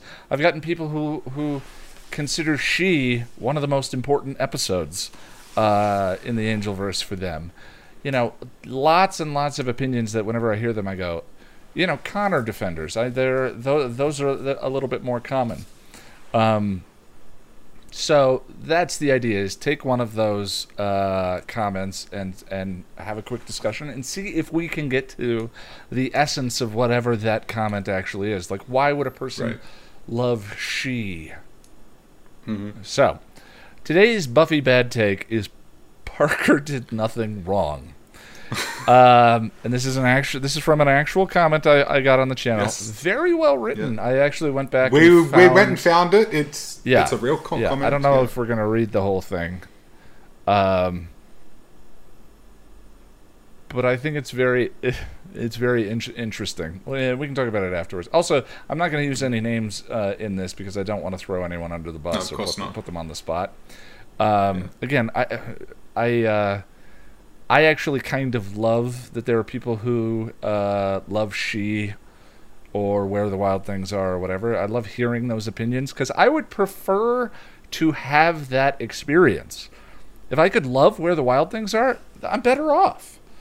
Yeah, Um, of course. yeah. Yeah, you you don't want to hate things. This, you know? but this one is this one's a relatively unique. I've never heard anyone make a defense of Warren, for instance. That might be one of the ones that I still haven't heard. Maybe Tom made that. I don't think I've heard people defend Warren, but I've heard people say that, oh, come on, it wasn't that bad. It was yeah, it was.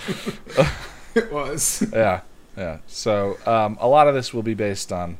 What'll be interesting is if people go and leave ridiculous comments on the videos now, Just to get just us to, just to generate discussion. So, uh, hey, I'm down. the way this is going to work is neither of us know what side we have to take at this so very moment. pre- prepare for both. Yeah, and this may be a total shit show, in which case Jack Yes. is going to have some editing to do on the podcast uh, for this section. But this is very much an experiment. We're Yeah. just trying a new thing and seeing seeing if it works. So we're going to flip for it. Um, after we uh, we each take a side, uh, we each get five minutes. Pro Parker will go first, and then we each get two minutes to respond. And uh, presumably, whoever had to argue on behalf of Parker uh, will need a shower afterwards. Yes. But we shall see. Sh- shower and therapy and yeah, yeah. So so how is the flip working? So, uh, you will flip for Okay. your side. Heads, Okay. your uh, anti Parker. Tails, Yep. which is the ass, your pro Parker. Yes. Okay. Uh, the okay. ass of the coin. I've never really thought of that as the the uh, quarter Mm-hmm. before. And then uh, we see, and suddenly I'm terrified. I'm full of. Uh, Me too. Me too. oh, and I need a timer open. So yeah, Yeah. definitely might want to do some editing on this section. Okay. Um, now you don't have to take the full five minutes, hmm but you can. Right. Um, All right. So should I flip then? uh, sure. So head, I'll, I'll we'll we'll have Alexa flip for you. Um, And so and and then this is for me. So yeah, I I go with whatever you're she- determining. okay. Yeah, this flip determines both of us. But uh, Alright. uh, because uh, you're are you, you ready? Yeah. All right. Alexa, flip a coin.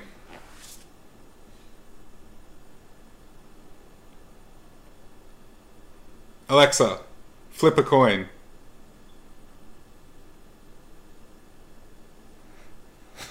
she's not doing anything. All right, I'll flip for you. Okay.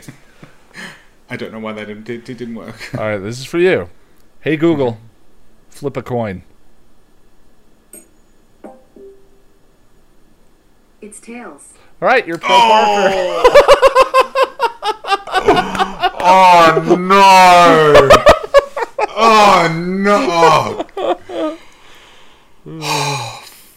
Fuck. You want this? This will be interesting. You want to know the? Uh, here's the thing. Here's the thing, right? So uh, the debate style, I just thought would be fun, because Yes. neither of us wants to defend Parker, right? No, no. Now here's the thing. I wrote way more today in preparation for this for pro Parker than I did for anti Parker. Yes, yeah, yeah, yeah. Same, same, same. I've the reason why I really didn't didn't want to have to de- defend him is because I haven't got a lot. No, no, that's what I'm saying. I wrote a lot to defend him. Oh, I wrote Oh, okay. almost nothing uh, uh, uh, to indict him. And the Right, pro- see, I did and the that- opposite. and the problem is that um, it's not totally self-evident, but we'll get into that. Like we, it's something we all feel. It's something we all feel that that he's a scumbag. But actually, uh, enunciating the why I probably should have written more. Is so this so I'm just saying, I'm just saying you've got a good chance here. Okay, are, we- are, we- are we ready, ladies and Uh, so I've got five minutes on the timer, Mhm. And Mr. Jack, you have the floor. Okay, Parker Abrams did nothing wrong. Okay. So, Mr. Parker A. Abrams, he's a young 21, 20, 22 year old year old guy. I think he's he's not a freshman. He's a little he's a I don't know upper what you'd call that yeah. in yeah. Um and you know, at that age, no one really knows who they are or what they they want. You know, college is a time of experimenting. It's a time of free love. I don't know. Um, and look, and here's here's the thing. Okay, at no point does he make any prom- promises to Buffy of love or or a relationship. And one could argue that he even tries to warn her. Um, there's a scene in The Harsh Light of Day where Buffy and Parker have a conversation about scars after he sees the scar on Buffy Buffy's neck. And she asks if she can see his scars. And he says that all of his scars are psychological. he mentions that his father died recently, which is which is enough to give anyone psychological and emotional scars. It's it's enough to to give someone baggage, you know. Um, the death the death of a parent, one could argue that. Um, well, yeah, one could, could could argue that the interpretation of, of that scene is that Parker was kind of trying to tell Buffy that he's no good, to not, you know, to not.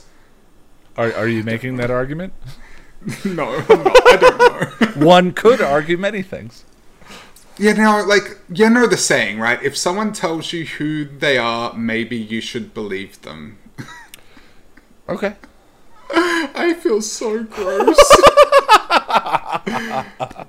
but then, you know, they they have the conversation that's all about living in the moment, uh, seizing the day, and that is very much what Parker Abrams is pursuing with with Buffy, a chance to live in the moment and to seize the day. Carpe diem, baby, carpe diem um, without any concerns about what could could happen and what's going to happen down the line and all of those things, just to have fun in the moment.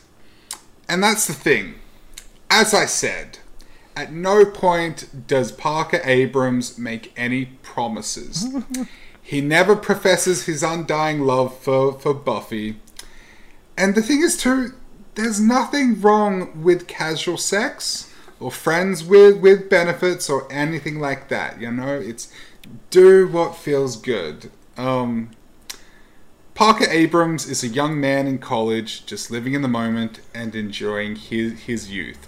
And whilst he could have been clearer about his intentions, maybe, maybe. Um, and and maybe he should have made sure there was nothing to misconstrued. He didn't at any point say that their relationship was anything more than it actually was. Ladies and gentlemen, thank you for listening. I rest my case, and I hate myself. Mr. Ian, you you have the, the the floor. Thank you, thank you, thank you very much. Uh, that was not easy. So, regardless of whatever anyone votes, uh, you have uh, my admiration for Thanks, man. having to do that. Um, I was equally much. terrified of um, having to uh, take the Parker perspective. And can I just make very, very clear? I believe none of what I just Of said. course, of course. none. Um, right, I'm just getting my notes in front of me. I apologize. Mm-hmm. Uh, it's so unprofessional of me to not be prepared. Okay, um, I'm gonna go ahead and put five minutes on the clock. I'm gonna start. So, the good gentleman of Australia um, had a lot of smoke, had a lot of mirrors uh, to to present everyone here. Uh, but let's let's come out and say what is the actual argument here. Um, no one is indicting casual sex, ladies and gentlemen of the Josie the cat over there. No one is indicting casual sex. Um, sorry, I I'm on the wrong page of my notes. And the question did Parker Abrams do something wrong? We think of as a very active thing, as a very. Um, as a as a piece of actionable content. But in this case, the the um, the trade of the con man is actually in inaction. A lie of omission is still a lie. Parker makes an argument to Willow later uh, that presents um, a, a a false dichotomy. He says, "Just so you know, uh, I'll never call you again." He said, I, "I can't say that because it takes the fire out of it." So he's suggesting that just be, just be, just because he he didn't say to Buffy uh, that he can't say to Buffy, just so you know, we'll never grow old together, and all of this. And he says, so the way he presents that argument, it's either that or nothing, and that those were not the only two options available to him in that moment. The way Parker represents himself matters. It's the bill of goods that he's selling, and the veneer he represents himself is not is with genuine, vulnerable intimacy. He that's the bait in the trap. That's mm-hmm. the peanut butter. But the thing about the con man is we end up blaming the mouse instead of the trap that was set by the con man. The conversation, uh, uh, it's not casual sex that we're indicting. It's his lack of honesty in what he's actually interested in, in his personality. He sells a, a, a, a, a warm intimacy common in in loving long-term relationships, but never actually leads with what his interest, uh, what he is interested in. Um, we say the mouse we don't say the mouse didn't need to eat the peanut butter con men are particularly bizarre sort of criminal because the truly ugly aspect of them is that they make the victims feel responsible for their own trauma and buffy spends the rest of the uh, a couple of episodes thinking well maybe i alienated him maybe i didn't maybe i did this maybe i did that and then we get the scene where he's talking to another pretty girl on a bench about his father. And until that scene, this could have just been the way Parker is. Uh, but as of that scene, we know that it's just peanut butter in the trap and nothing more. It's a lie. It's not who he genuinely is, and he could have represented himself with a sort of here's where I'm at. Here's who I am. The casual intimacy. No one's against casual sex, and he doesn't know if Buffy is against casual sex because he didn't lead with honesty and truly represent himself. And I think I'll I'll end there. You don't have to. You can take the rebuttal if you want. You don't have to. I, I will attempt to rebuttal. it's, it's not a good one, but I'm going to try. All right. Uh, three minutes on the clock. Go ahead. So, you posed the question Did Parker Abrams actually do something wrong? Now, here's the thing wrong is such a subjective word. You know, you could say that perhaps he shouldn't have done what he did, but is it actually wrong? okay, um, so The other member of the debate team is currently crying on the floor. Let's give him a minute. I I feel so. I'm sorry, Mom. I'm so sorry. Um. So okay, yes, we do see him talking to a pretty girl on the bench just after he's he, he's uh, ditched Buffy, and Buffy walks up and she sees it. But here here's the thing: Is he At the peanut butter or is he the trap? Sorry, go ahead. at that point, though, they still weren't committed to each other. so, yes, he was flirting with, with another girl on the bench, right? He was, he was. But he was still a single man. He was still a free man. He still. He still. Do you want to? Do you want to yield the floor? I, I, I yield. I got nothing. I got nothing. Hey, I still think you did a terrific job, and I don't think my argument's Thanks, man. particularly solid. I didn't. I, I, didn't, I think e- it's more solid, I though. didn't but edit it's, this text. well, I've got the easier. it's not a hard man. thing to really uh, Yeah. argue, argue, though, that Parker's a douchebag. Yeah. Again, the um, the lie of omission is still a lie. So, uh, like, e- even a what you leave out it, to me is still an action. Was was sort of the, where I was going with all of that. Yeah. And that's what I was gonna try and argue, that he Yeah. technically didn't, What were my you know. uh, pro Parker uh, arguments? Oh, I've got a ton. I've got a ton here. Uh, the, I now I wrote something I actually believe is true because I was gonna like if I had to argue on behalf of Parker, I was gonna do the smoke and mirrors thing as well, where it was just like, ah, I- ladies and gentlemen, I implore you, you know, and one of them was. Um, also, I have to say the punishment he received for casual sex, which is a political uh, ploy of like, we're not punishing for casual sex, but like that's that's the whole thing, uh, was way disproportionate to the act itself. He is physically brutalized three times. Riley punches him in the face, and Buffy, a super-powered person, hits him over the head with a club twice. Does a man deserve brain damage for a little hanky panky?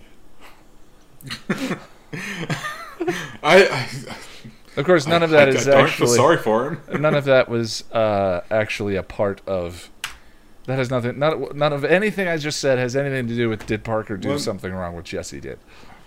One um an anti Parker point I wanted to bring up. So um some something I noticed whilst watching the Parker, Parker episodes to get a little re- refresher.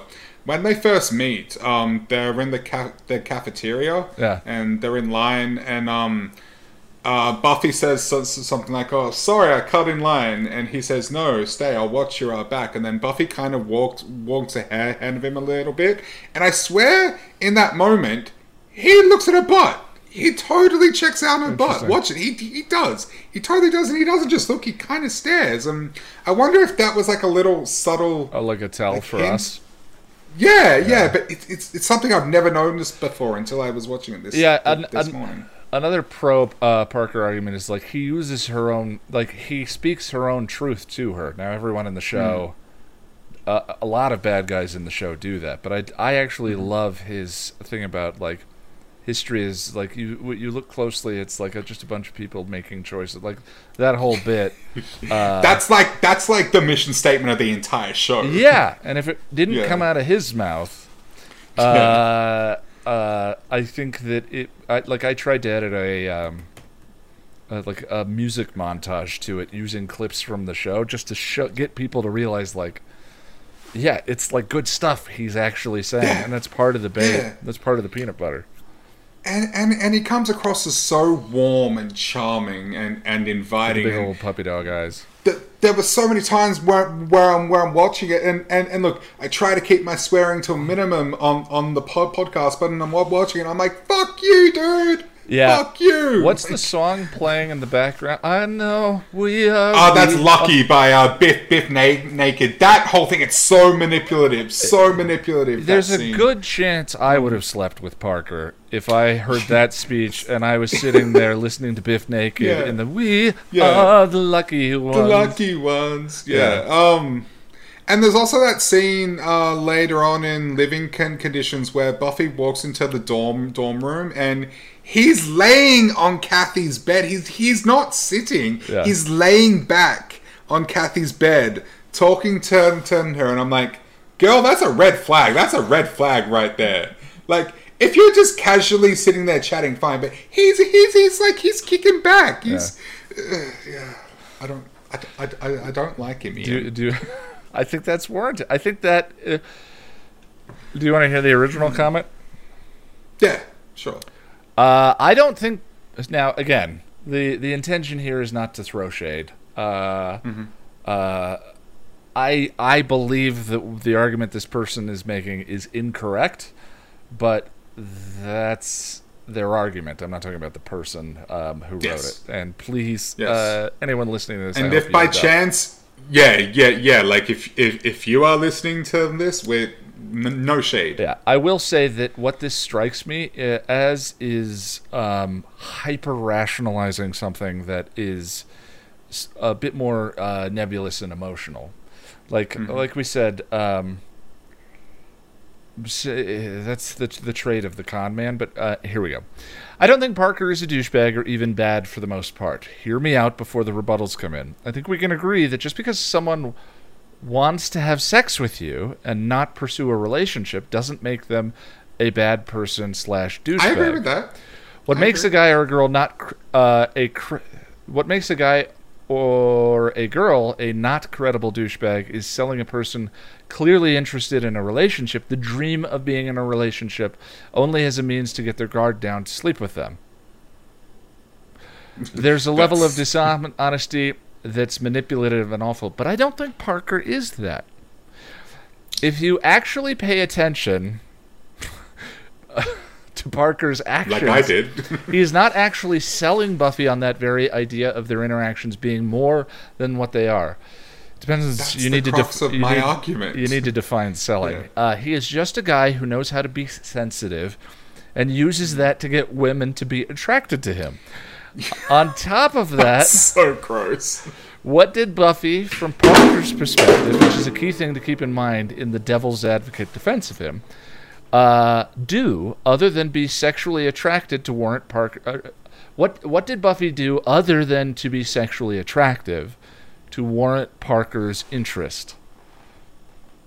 Um, from what we see in their interactions, Parker has to do all the work, creating the interesting points of conversation. In the review, you state that Parker does all the talking. Sounds like he is having to create the entire conversation, which is very tiring to do. We all know Buffy And- as being a badass, strong, interesting superhero, but does Parker know that? Parker is just an upperclassman attracted to a freshman girl. This doesn't, once again from his perspective, really bring much else to the table other than her looks. Parker did all the work to create an intimate romantic attraction. Buffy went along for the ride and got some sex out of it. Did Buffy want more? Yes. But did she want more because she was promised more or because Parker was that good to her? I argue it is because Parker did such a good job of creating the conversation and the moments, not because there was an implication of promise or uh, of more. When Buffy confronts him about that, he's very blunt and very honest. Not looking to. Then he's very blunt and very honest. Not looking to string her along for more. But we often see this from Buffy's perspective. We know Buffy much like we know ourselves Um, but we rarely do a good job of evaluating ourselves if we see we were offering the other person enough from their perspective. So, Parker, if sex is all you have to offer, then that's all he's interested in. Wow. so, so that and, and and that was the only leg I had to stand on. Yeah. Really, is that yes, he's he he comes across as charming and sen- sensitive and all of that stuff, but he doesn't actually make any promises, and that's the only mm, leg. It's not. It's not. It's not a good point, but it's the only point I had. Yeah, but your character is a is a promise. The character, Of that, course, the of character, course, yeah. that, yeah, yeah. I, you did I a, you did a agree. wonderful job. You had the hardest uh, role. This is Thanks. might be the toughest one we ever do. If um, you guys want us to do more of these, By the way, that's our loud bang you, you you guys probably heard was my Chucky doll face planting off my shelf after standing there fine for se- several days. Um, it's alright. It's gonna come alive and kill me. all right. Um. So anyway, that's our first try at that. Neither of us have any debate experience. Um, No. So you know, it's more for fun. Yeah. We're just having a good time. And look, if you guys liked it, let let us know, and, and, and we'll try it again. And yeah, who do you think won? Who do you think had the more com- compelling argument? I already know it's gonna be Ian, but well, let's just let's just see. We'll see. Uh, all right, let's go to the fanfic reading now. Here is Gone by Terri Botta, chapter 36. He was nervous. Why was he nervous? He had very re- valid reasons for doing what he did, and even Rupert agreed with him. So why was it that now that the moment had come, he felt like a deviant caught playing games with sheep. He cleared his throat, but couldn't look at his audience. See, it, it's like this, he began faltering. Remember that Warren geek, the one that made the robot girlfriend? He glanced up. Xander, Willow, Tara, and Anya were still looking at him with expectant eyes. He looked down again. Well, I thought, I thought that, that maybe it might be a good idea. Spike, what did you do? Tara asked, bluntly but gently. He sighed and rolled his eyes again, his hands dropping to his sides. Oh, bloody hell. Shrugging his shoulders back, he reached over to open the training room door and gestured them in. They went, casting him suspicious glances as they passed. He closed his eyes and managed to count to six before he heard Xander yell, You sick bastard! the young man accused. He gritted his teeth and entered the training room, ready to face his fate and defend his position. He found them all gathered in wide eyed horror around the deactivated Buffy bot. It's not what you think, he insisted. Oh, so am I not seeing a robot that looks just like Buffy? One that was made by that wacko who made his own personal sex bot? Xander seethed. If he could have blushed, he would have. Well, yeah, but she's not a sex bot. I mean, yeah, she looks like Buffy. Exactly like Buffy.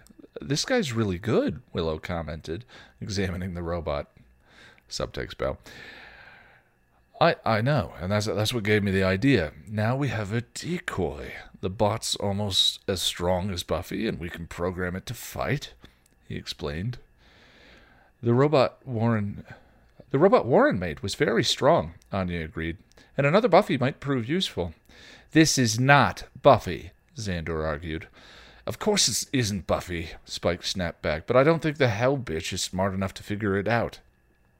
You want to use this against Glory? Willow said, her eyes widening at the possibilities.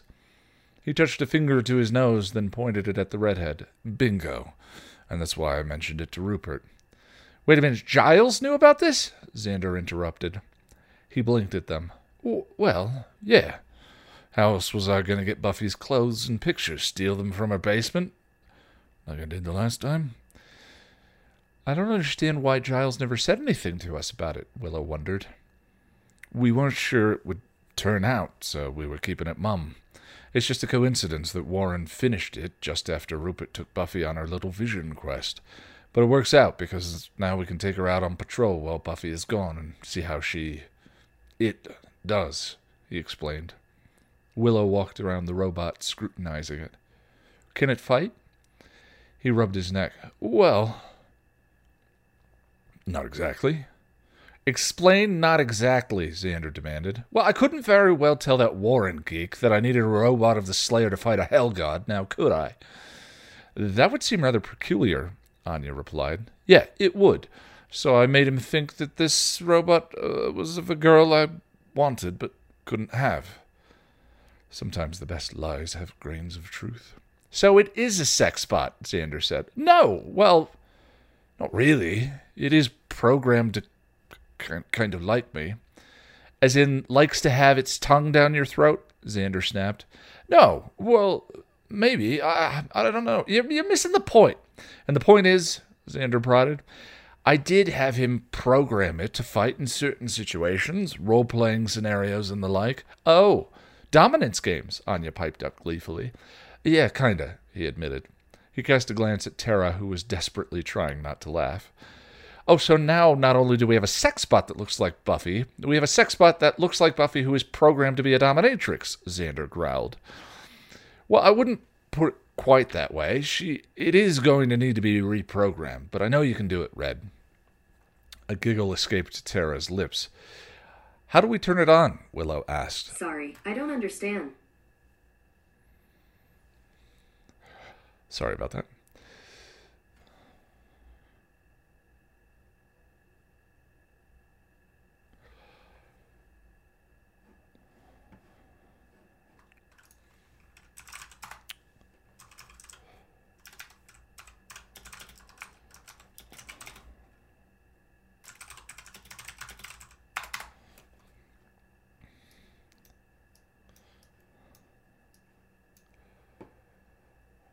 How do we turn it on? Willow asked. Um, there's a button on her back, a little spot on the spine, towards the middle of it, he replied.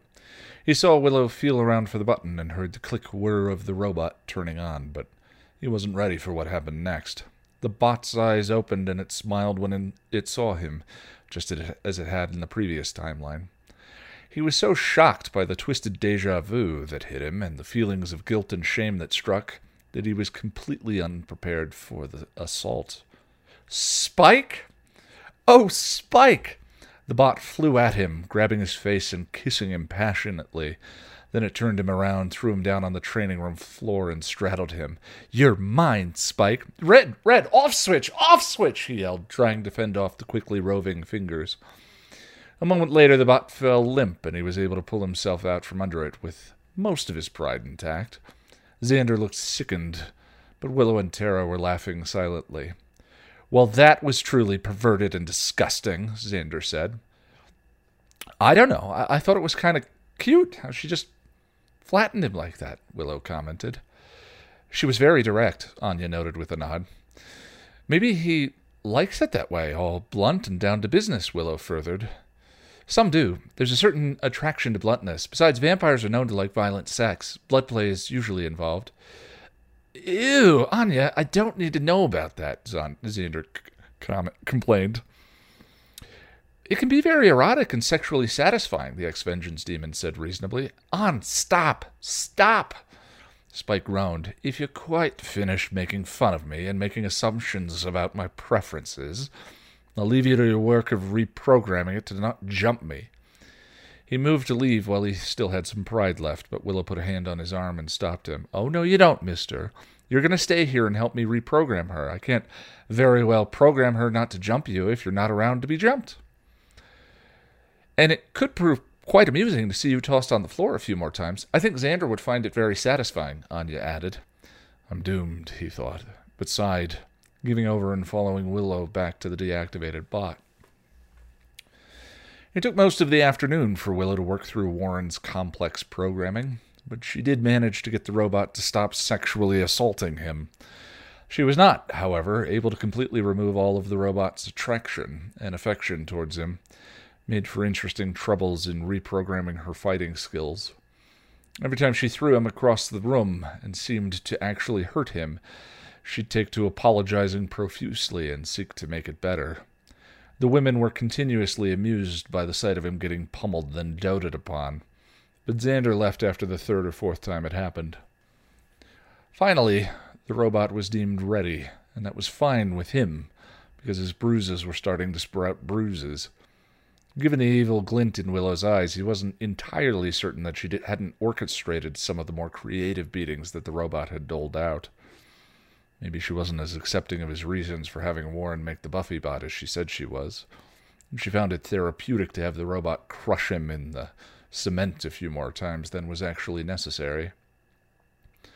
Whatever her reasoning, he was glad for the reprieve when the robot was deactivated to await its first patrol. Night came more quickly than he thought it would, and he really wasn't ready to step out of the cool and he really wasn't ready to step out of the cool refuge of the training room. There was naught to be done about it, however. The bot had to prove her mettle, and there were vamps to kill. He remembered well the first time he had lived through this night. He'd woken to find his robot gone and felt a sudden terror that she'd gone out without him.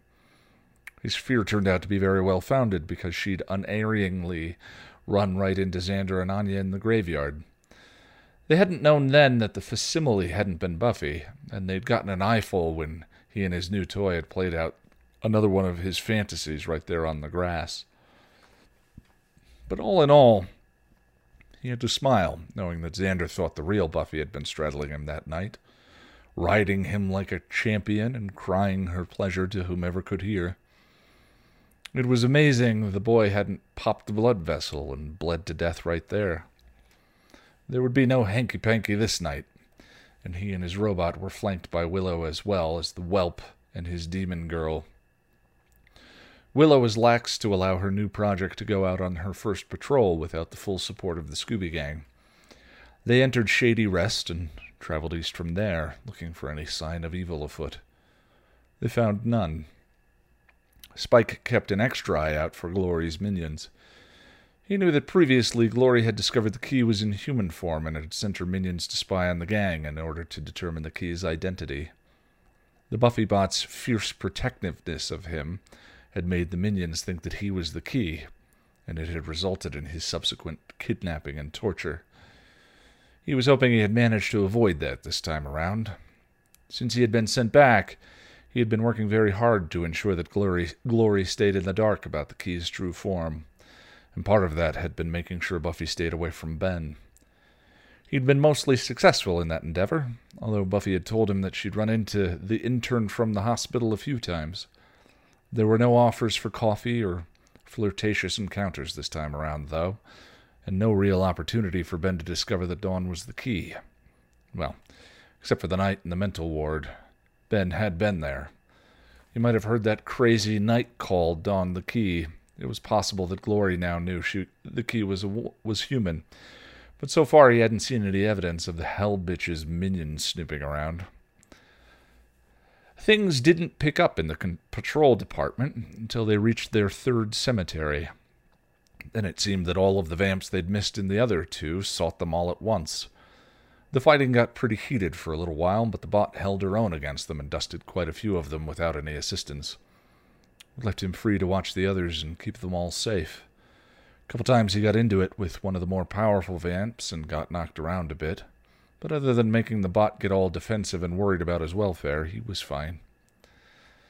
They finished their patrol and headed back to the magic box to turn off the bot for the night. There, all safe and sound, Willow announced, setting the bot up in the corner of the training room. She didn't do too badly either. No, she. It fought pretty good out there tonight. Dusted what, eight vamps? Xander commented. Something like that, Spike agreed. Well, I have to get back home. Tara is with Dawn, and I'm sure she's worried, Willow said. Spike nodded. Be seeing you then. Buffy and the Watcher should be back soon. We'll break the news of our newest weapon to them. I'll toddle off to my crypt and pop by tomorrow night. Tell the bit I said hi. I, I will. Thanks, Spike, Willow said brightly, setting off to leave. Spike watched them go and let himself out the back and headed down the alley. He was already three blocks away when he heard footsteps running to catch up. Hey, Spike, wait up! Xander's voice called. Surprised, he stopped and turned around, waiting for the young man to come jogging up to him. Harris, something wrong? he asked, confused. Xander stopped to catch his breath, and Spike waited as patiently as he could for him to be able to speak. I I just wanted to talk, Xander admitted between gasps. Oh. Yeah, the man paused, calming and looking thoughtful. Look, I know I gave you a hard time about the robot, but I wanted to tell you that I think it was a good idea. The thing fought really well tonight, and I thought you could be right about being able to use it against Glory. I mean, even if it was originally supposed to be some sick sex toy, you brought it to us, and anything we can get to help us right now is a good thing. Besides, I know you've been trying to help us a lot lately, and I haven't been very accepting of that. The words came out in a rush, and Spike smirked. Wills put you up to this, didn't she? he commented. Xander couldn't hide the guilty look, but Spike had to give him points for trying. No, he lied. No, she didn't. Spike leveled him a look and he caved. Oh, okay, okay, she did. I admit it. She pointed out that I haven't been very forthcoming with the thanks lately. Spike pulled out a cigarette and lit it. He had all but stopped smoking, but he was getting nervous and uncomfortable, and a nicotine hit would calm him down. You don't owe me anything, Harris. The words brought Xander up short, and his mouth thinned into a grim line. No, I don't, but neither do you. You could have left Sunnydale at any time, but you haven't.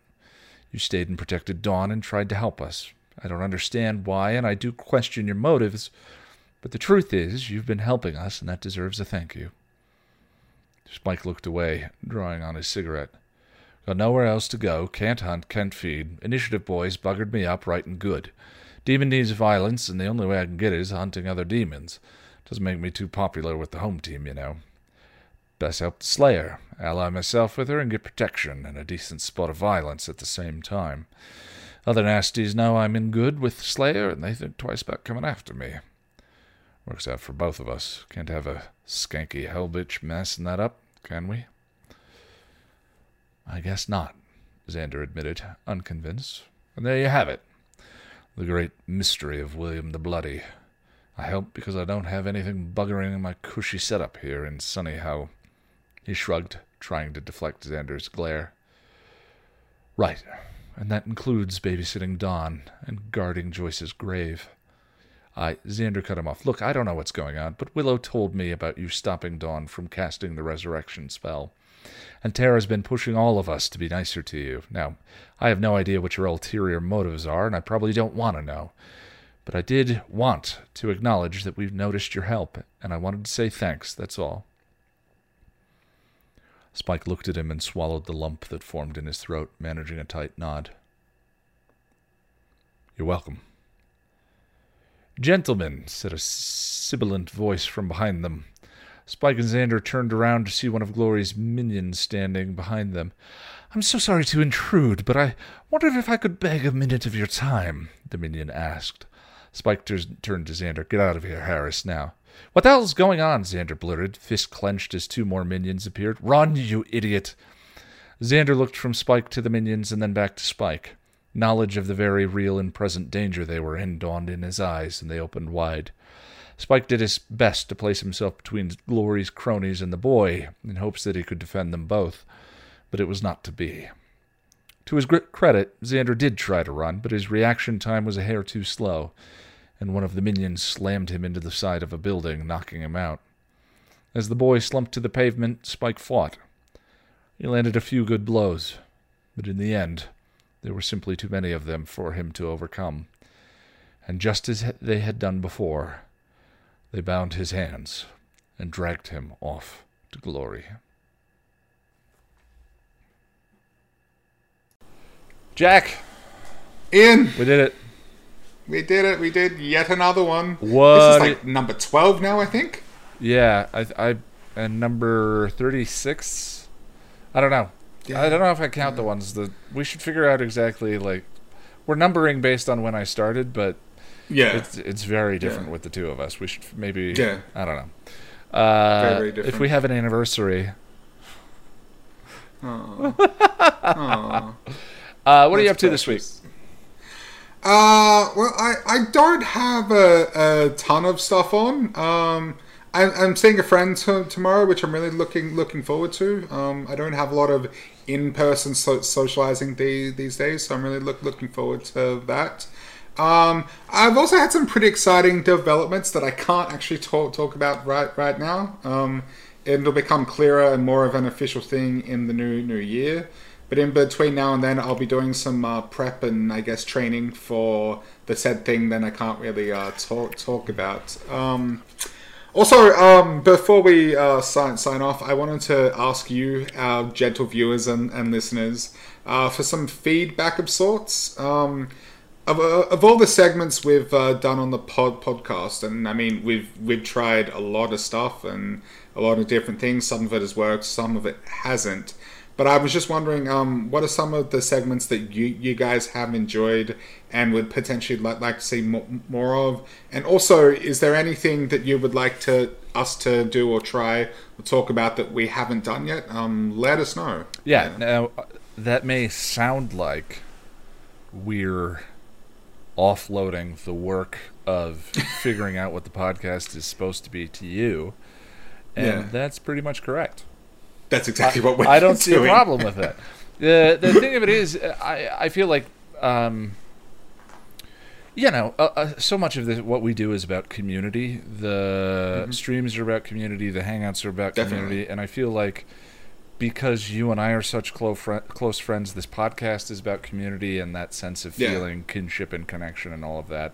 So Certainly. to me, that's the main thrust of the podcast. The nuts and bolts of Mm-hmm. what we do to fill um, a two-hour segment are actually kind of secondary, which is why I feel no embarrassment of being like, "What would you want Mm-hmm. Us to do? What have you enjoyed? Would you like us to do more Yeah. of something, less of something?" So Yeah. forth.